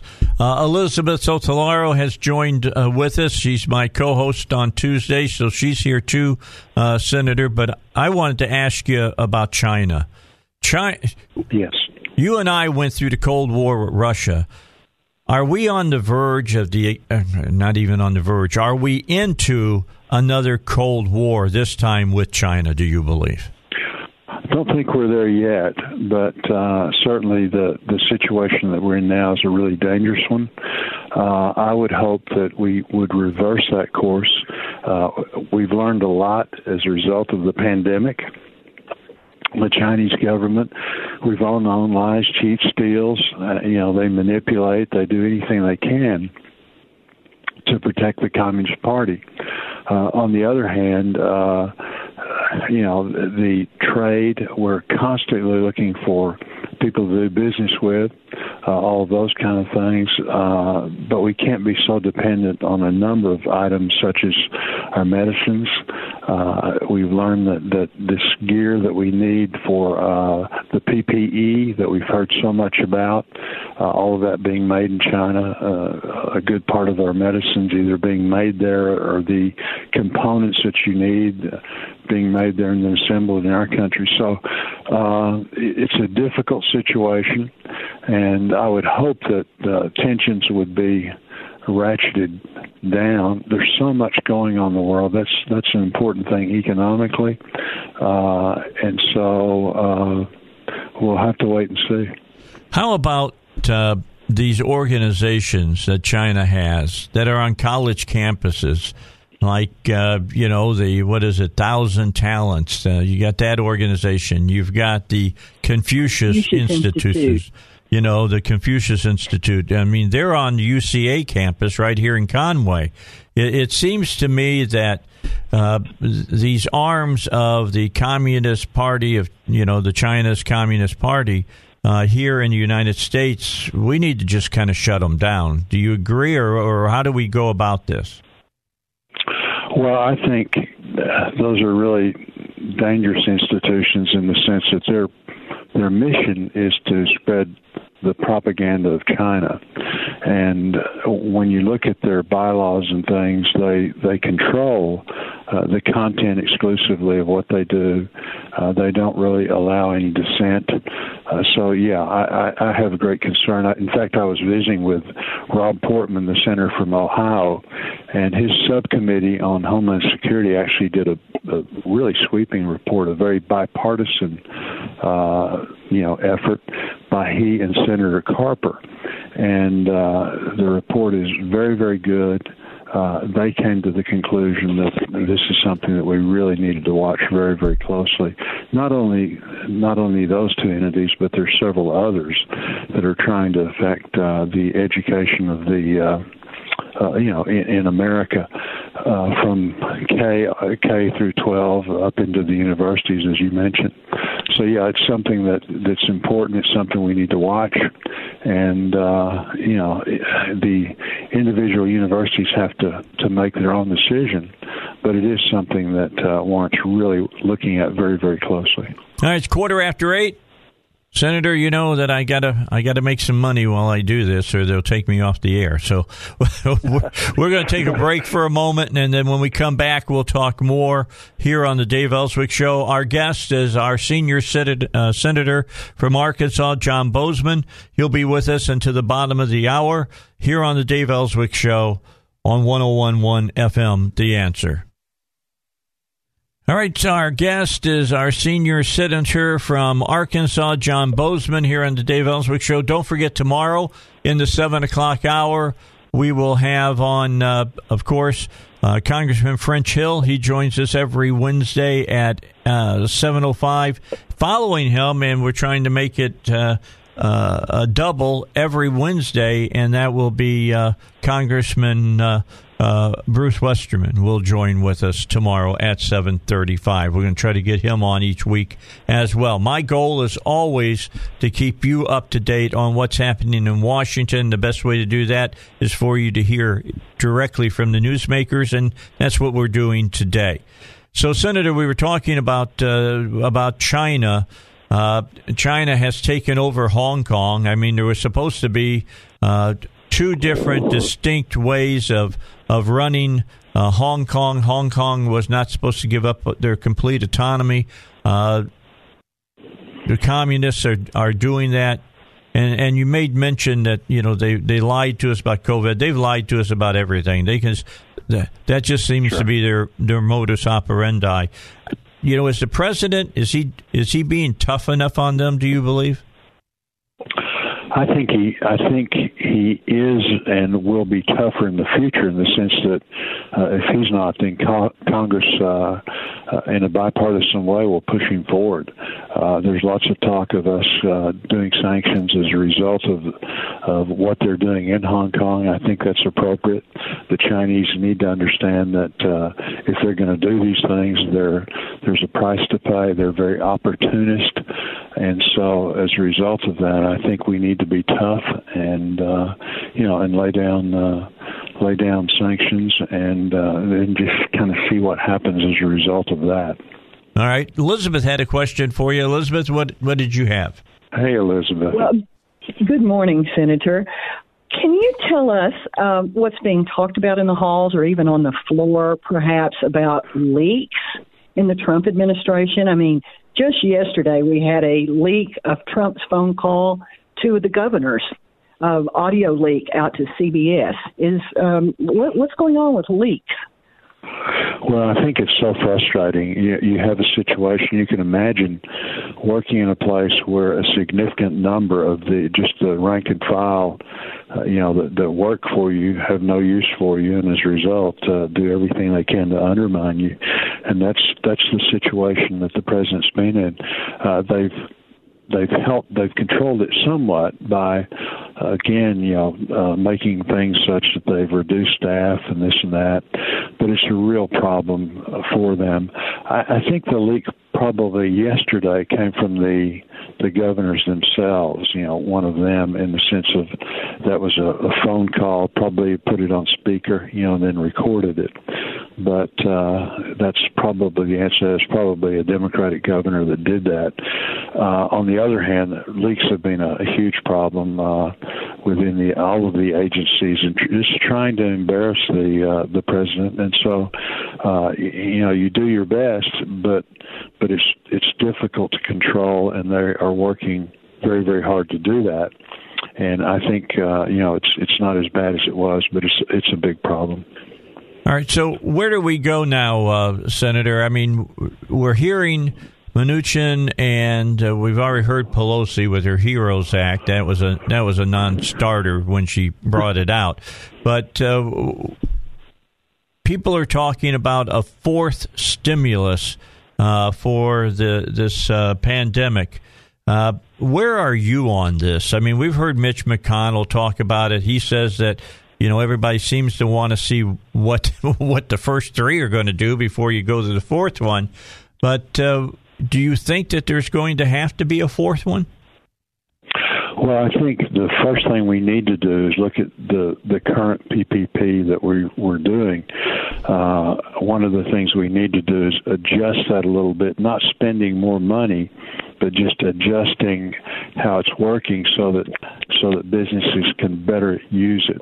And one of those might be extending extending the uh, the timetable. I think that's probably something that is going to happen. And as I talk to, and I, I I'm on the phone all day, every day, Dave and Elizabeth, with just all kinds of people that are in very, very difficult situations. But I think we could make that uh, more user friendly. In regard to, to what do we do in the future, uh, I was in the White House a couple weeks ago uh, talking to uh, the president with a couple other senators about uh, and Mnuchin about this. And one of the things that, that I feel like we need to do first is give greater flexibility. We've given the state of Arkansas $1.25 billion. That's a huge amount of money. And yet, initially, when it was given, there were so many strings attached to it that you simply couldn't use it, uh, except for, for just a very, very small amount. So the Treasury's been able to loosen that up a little bit. Uh, I'd like to see, and I think many others would like to see, the ability of our governor uh, to, you know, step in and use those COVID related, but just more flexibility. I asked Mnuchin at that meeting, I said, well, how much money have we spent uh, in the sense of actually spending the money, getting out of the Washington? And he started listing off. And after a while, I said, well, you know, the reality is, isn't it, that, that much of that money has simply not left Washington? And he said, yeah, that's correct. So a lot of it is that we've already allocated hasn't been spent yet. When you're talking about uh, a trillion dollars, uh, three trillion dollars, uh, you know that's a huge amount of money, and so as a result, a lot of that has not left Washington yet. A lot of it's in the states, and the states haven't spent it yet uh, for all kinds of different things, hospitals, uh, uh, you know, again, just just a variety of education, a variety of different stuff. So I'm with Senator McConnell right now. I think we need to ask the states what they've spent already, uh, and then uh, what they've spent it on, and then I think really importantly, what if they had additional funding, what they would spend it in the future. But uh, right now we're we're just kind of pausing, looking. But I don't think we need to jump into anything in the next week or so for sure. Okay, because there's some people said that you guys are going to have, start having meetings uh, over the next couple of weeks to to decide for you know number four. And I was thinking to myself, you just laid it all out for us. That there's a lot of money yeah. out there already, and we need to see yeah, how that exactly. is used. No, that's right, and, and I think really the the real important thing of the Senate being back in in session, uh, I think that's important for lots of different reasons. But but what it does is allow us to actually hold hearings, get the experts in, to ask them for advice, uh, do things in a normal way where you can question these people, uh, ask the questions that, that you know we're we're just talking about. You know, what's been spent, where's it gone, uh, those kind of things. What's the economy doing right now? Uh, all unemployment, all of those kind of things. So uh, I don't think there, that there's any any hurry. Uh, I think uh, Pelosi and Schumer would like to to to you know spend a lot of additional dollars uh, in the near future. But again, throwing money at the problem is not the answer, and yet we can't underestimate that this is a huge this is a huge problem with our economy. I, I know you know that with your advertisers. You're talking to business people all the time. Uh, your station, you know, uh, going through what they're going through. We're working hard to try of help uh, to so many different groups like that. Uh, on the other hand, uh, you do need to, to have good information as you make decisions going forward. We've never been in a situation where you shut down the entire economy of the country and, and really the entire economy of the world. Yeah, it's been crazy. We're down to about two minutes left with you, Senator. Uh, final question for you. How do we shake this uh, economy we have here in the United States and wake it up? It seems to me we're being a little bit slow about this. I think we need to pick it up a little bit. What's your thoughts on it and what's going on in the Senate? Well, I think you have to open the economy back up, and and people have done a good job of social distancing. We've broken the curve back in the sense we don't have uh, we've had some real hot spots in uh, New York, California, places like that, uh, Michigan, and yet for much of the country uh, the curve has been flattened. We haven't overwhelmed the the hospitals, which was that was what that was all about. At some point, though, uh, people have to go back, and, and as you do that, you're going to have an uptick. Again, hopefully the uptick is such that you don't overwhelm the hospital hospitals, but at some point the economy has to has to start up again, and so we're seeing that happen. And uh, I think the governor has done a great job in that regard of, you know, watching and and looking at the numbers, uh, trying to do things based on a on a scientific approach. Of, of we're blessed in Arkansas. We've got some really good infectious disease, and I think the president himself, uh, you know, has done a good job in that of listening to the experts. But but he's preaching uh, opening up the economy. I, I, I think the governors have to do that as they see fit but uh, at some point it just has to happen. And, and, it looks like we're moving in that direction, which I think is a very, very good thing. All right, Senator, we're out of time. I appreciate your uh, giving us the 25 minutes that we've gotten today. We look forward to talking to you in the near future.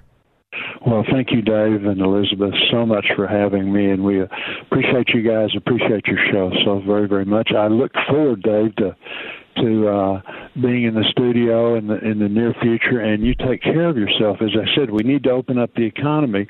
We do need to protect and really concentrate on the people that are at high risk. And so, all right, thank. I mentioned to the uh, senator that uh, this thing where the mobs uh, in the cities are targeting uh, the police. There were four shot in St. Louis last night. One was shot in Vegas. Uh, in the Bronx in New York, there was a hit and run that was caught on uh, uh, on video. So it's really, uh, really disturbing to see this happening. And if someone calls me and says to me, "Well, you know what they've been doing to us, we're going to do that," it's not them.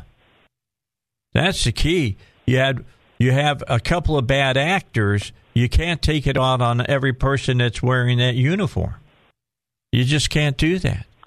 In fact, you, if you are doing it, you need to stop doing it because you're going to grab the tiger by the tail and you're going to wish that you had not done that. I'm just telling you. You're going to wish Well, that and- you had not done that. Isn't that exactly where we you know how we got into this situation is painting with a broad broad broad brush. You know one incident everybody's that way. I hate everyone who's black. I hate everyone who's white. You know i hate the business owners. I hate the wealthy. I hate trump. I mean come on let's turn that around. We've got to do you were talking the other day about a peace march and a and a march for justice i think that might not be a bad idea We are going to have that. I, I can tell you that it will probably happen uh, a, a week after the president's birthday on the 14th. That's that's kind of what I'm seeing. Uh, I will let everybody know. Uh, I'm going to try to get all the other stations here at Salem uh, on board with it as well, and everybody talk about it because it's not about uh, just uh, you know uh, white folks or black folks or Hispanic folks or Asian. It's about all folks. It's about all Americans, and it's We're in it about it's re- yeah, it's really about. Uh, and I would hope that most people would assume that this is going to be part of, of how my show is going to grab thing, uh, grab things. It's going to be the church being involved in all of this and calling for be. repentance of from our nation, just the way Lincoln called for it, the way Washington has called for it, the way many other presidents have called for it. Uh, the day that we do that, we're going to call for repentance. You know, it's interesting, Dave. You should say that. Senator Hammer, who, of course, as you know, is the pastor at Saline Memorial Baptist, um, gave a very nice message a day or so ago, and that's basically what he talked about: is God needs to hear His people cry out. I, That's I, I exactly don't disagree said. with that at all. I think it's time. I think it's time. And I think those of us who believe in America and believe in the goodness of how we were founded, it's, it always goes back to that. Our founders were very grounded in their beliefs. And they were not all Christians, they were not all God fearing people, but they all believed that as a group, we should strive to be better, not go down to the gutter. And that's what these anarchists and these leftists want to do. They're dragging us down, dragging us down, and everyone sees, and the more they watch, the more they're inspired to go out and imitate. We have to show them something else they can go out and imitate, and we have to do it in a big way. I agree with that wholeheartedly. And um, if you're listening and you're a pastor, if you're a, a preacher, I'd like to hear from you. Uh, send your uh, emails to, to Dave at salemlr.com. If you feel the way that I do, uh, that we need to call on a time for us to repent as a nation and to uh, gather together. And what I'd like to do is gather at the state capitol uh, and uh, have a big choir there and have uh, the preachers there.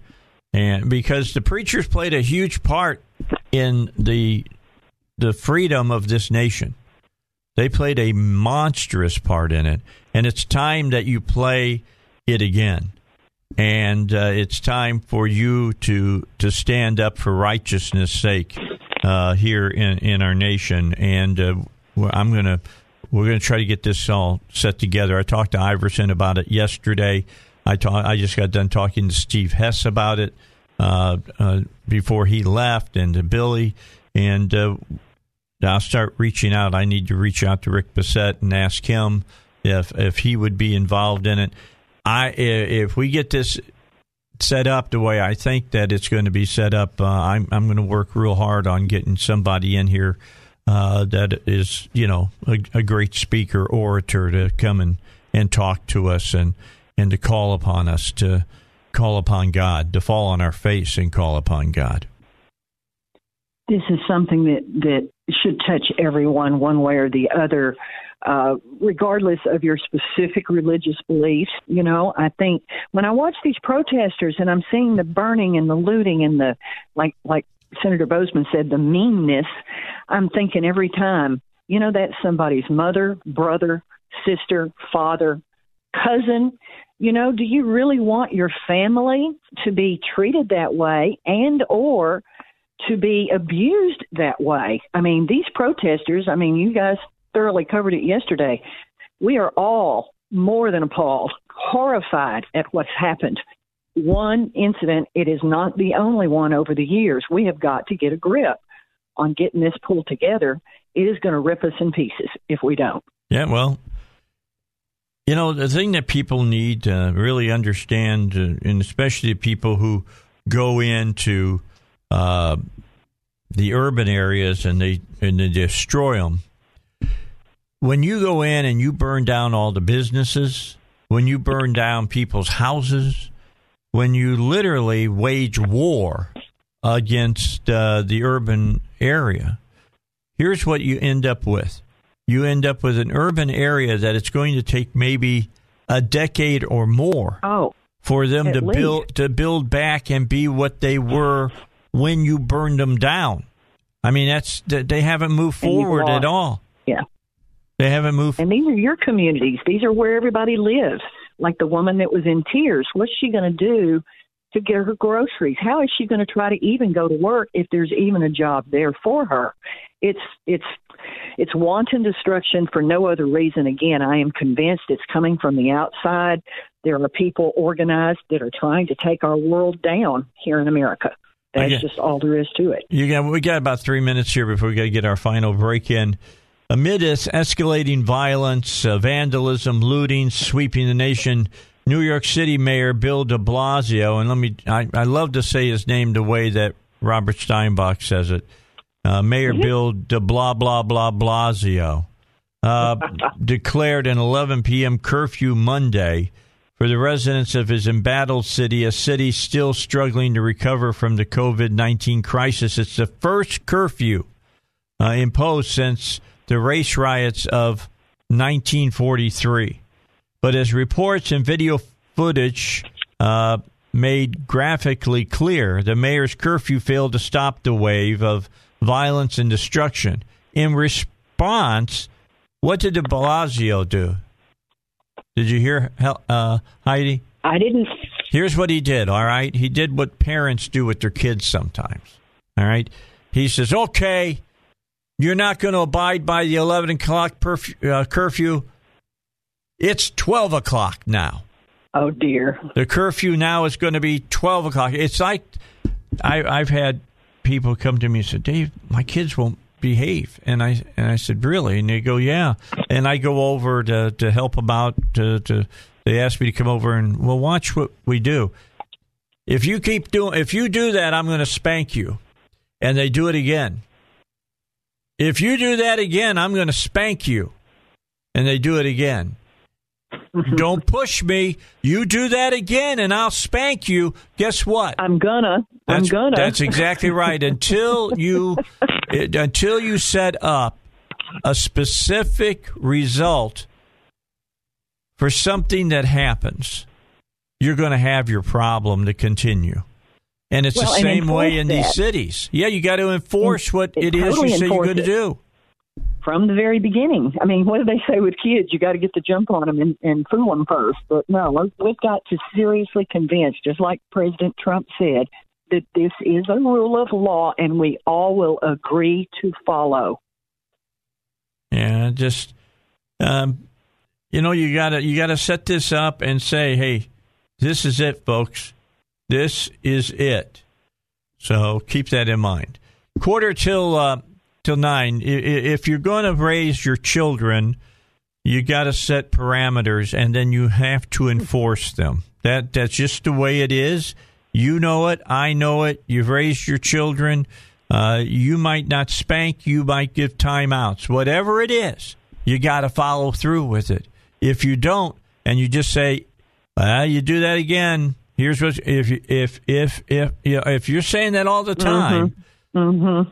They're not going to follow what you say because they know that you're not going to back it up. Just keep that in mind. It's the same thing for this for the mayors and for uh, the the governors of of these states. Elizabeth, stay with me. We'll be back in a moment. Got to get our final break in. We got traffic. We got weather. Let's do it at 1011 FM, The Answer. All right. 10 minutes till 9. Man, we're out of it. We're done. Elizabeth, we're about done for another Tuesday. Unbelievable. Blowing right by. Lots of things going on. There is a, well, that's an understatement. It really is. There's Mhm. just an Way amazing amount of things going on. We're living in history. We're living in history. Those of you who are just sort of sitting there going, wow, think about this. Your children and your grandchildren are going to read about what's happening today. Yeah, I thi- hope they read about it. I'll put it that way. Who knows with the press being the way they are? We won't go down that rabbit hole. yeah, some great news here. Uh, I like to share uh, and and to commend people for good things. And Fred uh, Floyd Mayweather, the boxer, he's going to pay for the funeral of George Floyd. Very good. So I, nice. I, I really, you know, I want to make Wow. sure that everybody understands that he's going to pay for all the, the funeral costs. Uh, of course, Floyd died in Minnesota uh, after he was uh, murdered by a police officer, and all this civil rights unrest and everything that's going on right now. Uh, the most famous boxer in America uh, is going to cover the cost of Floyd's funeral. The CEO of Mayweather Promotions, Leonard Ellerbe, told ESPN, "quote He'll probably get mad at me for saying that, but yes, Mayweather is definitely paying for uh, the funeral." Unquote. And that's yeah. This was not Mayweather getting in front of the cameras and saying, "I'm going to do this." This is somebody No. who who made the statement, and I don't know if if Mayweather told him to or not. Uh, but uh, I mean, the man is rich. There's no doubt about it. Mayweather is rich, but he. I think this is amazing that uh, that he's doing that as as far as that's uh, concerned as well. And there'll be there'll be three services. They're doing one in uh, Houston. Yeah, They're doing one in Charlotte, and they're also doing one there in Minnesota. yeah. The the, one he's going to Houston because I guess that's his hometown, from what I understand. I know his brother's been living in Houston, so they're they're Yeah. going to they're going to do it in uh, uh, bury him, I think, in Houston. So just something We- for we everybody to know about. Yeah, we, we're going to put that on your Facebook page, and we need to challenge people to uh, instead of spreading the memes with the negativity and the meanness, go find these stories and spread them around. We need to counteract what's going on out there. This is one way you can do it. Yeah, I, I agree. And Nick Foles, you know, he was out uh, talking uh, the other day. I'm, I'm just going to kind of bring a little bit of sports into this because I think in sports now, uh, when you look at sports, you can see what the world could be like, uh, where people get along no matter uh, what color or what uh, religion or whatever they are. Uh, you know, like football, baseball, things and team sports because to be able to reach the goal that you have as a team, whether it be the Super Bowl or the the World Series or whatever, you've got to work together as a, a team. And Chicago Bears quarterback Nick Foles recently had some great thoughts about that amid the mass civil unrest around America after the death of George Floyd. Uh, a lot of people have started speaking up and sharing their feelings, and the Super Bowl champion released a statement last night and had some powerful thoughts about why sports are important. He wrote the following Sports show us what is possible when we stop looking at the difference in skin color and look at the heart of an individual. Christ tells us to love our neighbor. No matter how they look or what their color of skin is, we are to genuinely, uh, genuinely love another. football shows that this is possible. And it is truly a beautiful thing when it is from the heart. And see, we need more people to stand up and say that. I mean, seriously, we need more people to stand up and to say that, and and then to live it out in their lives. And there's a lot of pro- professional sports players that have done just that.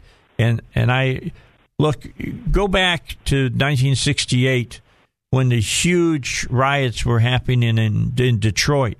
What brought that that city back together again? The Detroit Tigers. The Detroit Tigers did. And and the baseball team and they were making a big run that year for the pennant. And it it just brought the city back together again. It's amazing what sports can do. So I just think it's really important we get we get our our sports teams back on the fields, back on the diamond, back on the football field, back on the ice, whatever. We need to get our professional teams playing again. I think it will go a long way to healing a lot of things. I think that's what we need to do. Again, we can all participate, even if it's watching the sports. But again, pulling for your team together with the other folks, we have to find these things that are common to all of us. Um, we all have families. We all want safe living conditions. We all want to be able to go to work. We all all want to be able to go to church. We've got to find these things that are common to all of us that mean things that are important and focus on those and ask for ask for forgiveness and ask for help Yeah. from each other from each other. Yeah, I'm I'm all about that. I am. Uh, there is all kinds of information out here uh, that you can go. Uh, the Detroit uh, Free Press, how 1968 Detroit Tigers soothed a city's racial tensions. How 1968 Detroit Tigers soothed a rebellious city's racial tensions. Black men hugged white men in the streets of Detroit after the Tigers won the pennant and later the World Series in 1968, a year after the 1967 riot, uh, which was during, of course, I made mention of it several times, the long, hot summer. Hot summer. Yep, during that time. We Elizabeth, don't want this one to be the same way. no, I don't want to remember 2020 the way I remember 1967 and 68. Those were just terrible times of upheaval uh, in America. Thanks so much, Elizabeth, for being part of the show today. I, I, I don't, a pleasure. I don't thank you enough. You do so much for the show, and I do appreciate you more than you'll ever know. You're so kind, sir. But thank you for the uh, the pleasure and the opportunity. All right. We'll talk to you. I'll be in t- touch with you tonight. It's the Dave Elswick Show. We're just about out of time. Tomorrow, we got a fantastic show coming your way. I'm just telling you, it's going to be a great show. Talking about baseball. Lance is going to be with us tomorrow from the Travs. Yeah. It's not looking good for minor league baseball for the rest of the year. I'm just telling you, I don't think it's going to happen. We'll talk to Lance about that. Uh, he'll probably have some little bit of inside information on that. We'll talk to him about it, how the team is doing. Uh, you know, they're they're losing a lot of money. They're bleeding when they're not playing out there. And I'm missing my bologna, you know, sandwich out there that I can get. You know, fried bologna. You ever had a fried bologna sandwich, Heidi? You got to have one. I got you. Got to.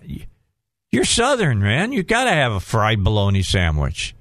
You know that's good stuff. I grew up with. I grew up Southern because all my family's from the South, and uh, we'd have fried bologna sandwiches. And I, you know, I'll teach you how to make one. You know, I, I'll teach you how to make the little knife cuts on it so it doesn't roll up like a ball. You know, in a bowl and stays flat, so you can put it on your toast. Uh, it, it's better on Texas toast just because toast is thicker. You know, and then we'll talk about you know the do's and the don'ts about what you put on it. You know, puts definitely put mustard on it. I'm just telling you, definitely put mustard. All right, tomorrow Lance is going to be here six o'clock to seven o'clock. He'll be in studio by phone from Washington D.C. Uh, Congressman French Hill. It's seven o five to seven thirty, and then Congressman uh, Bruce Westerman six thirty five to seven. At uh, seven o'clock to eight o'clock, it's Joe and Duck. from your uh, bumper to bumper certified service centers. That's all coming your way tomorrow here on the Dave Elswick Show. I'll see you 6 a.m. like we always do right here. Don't be late. Yeah.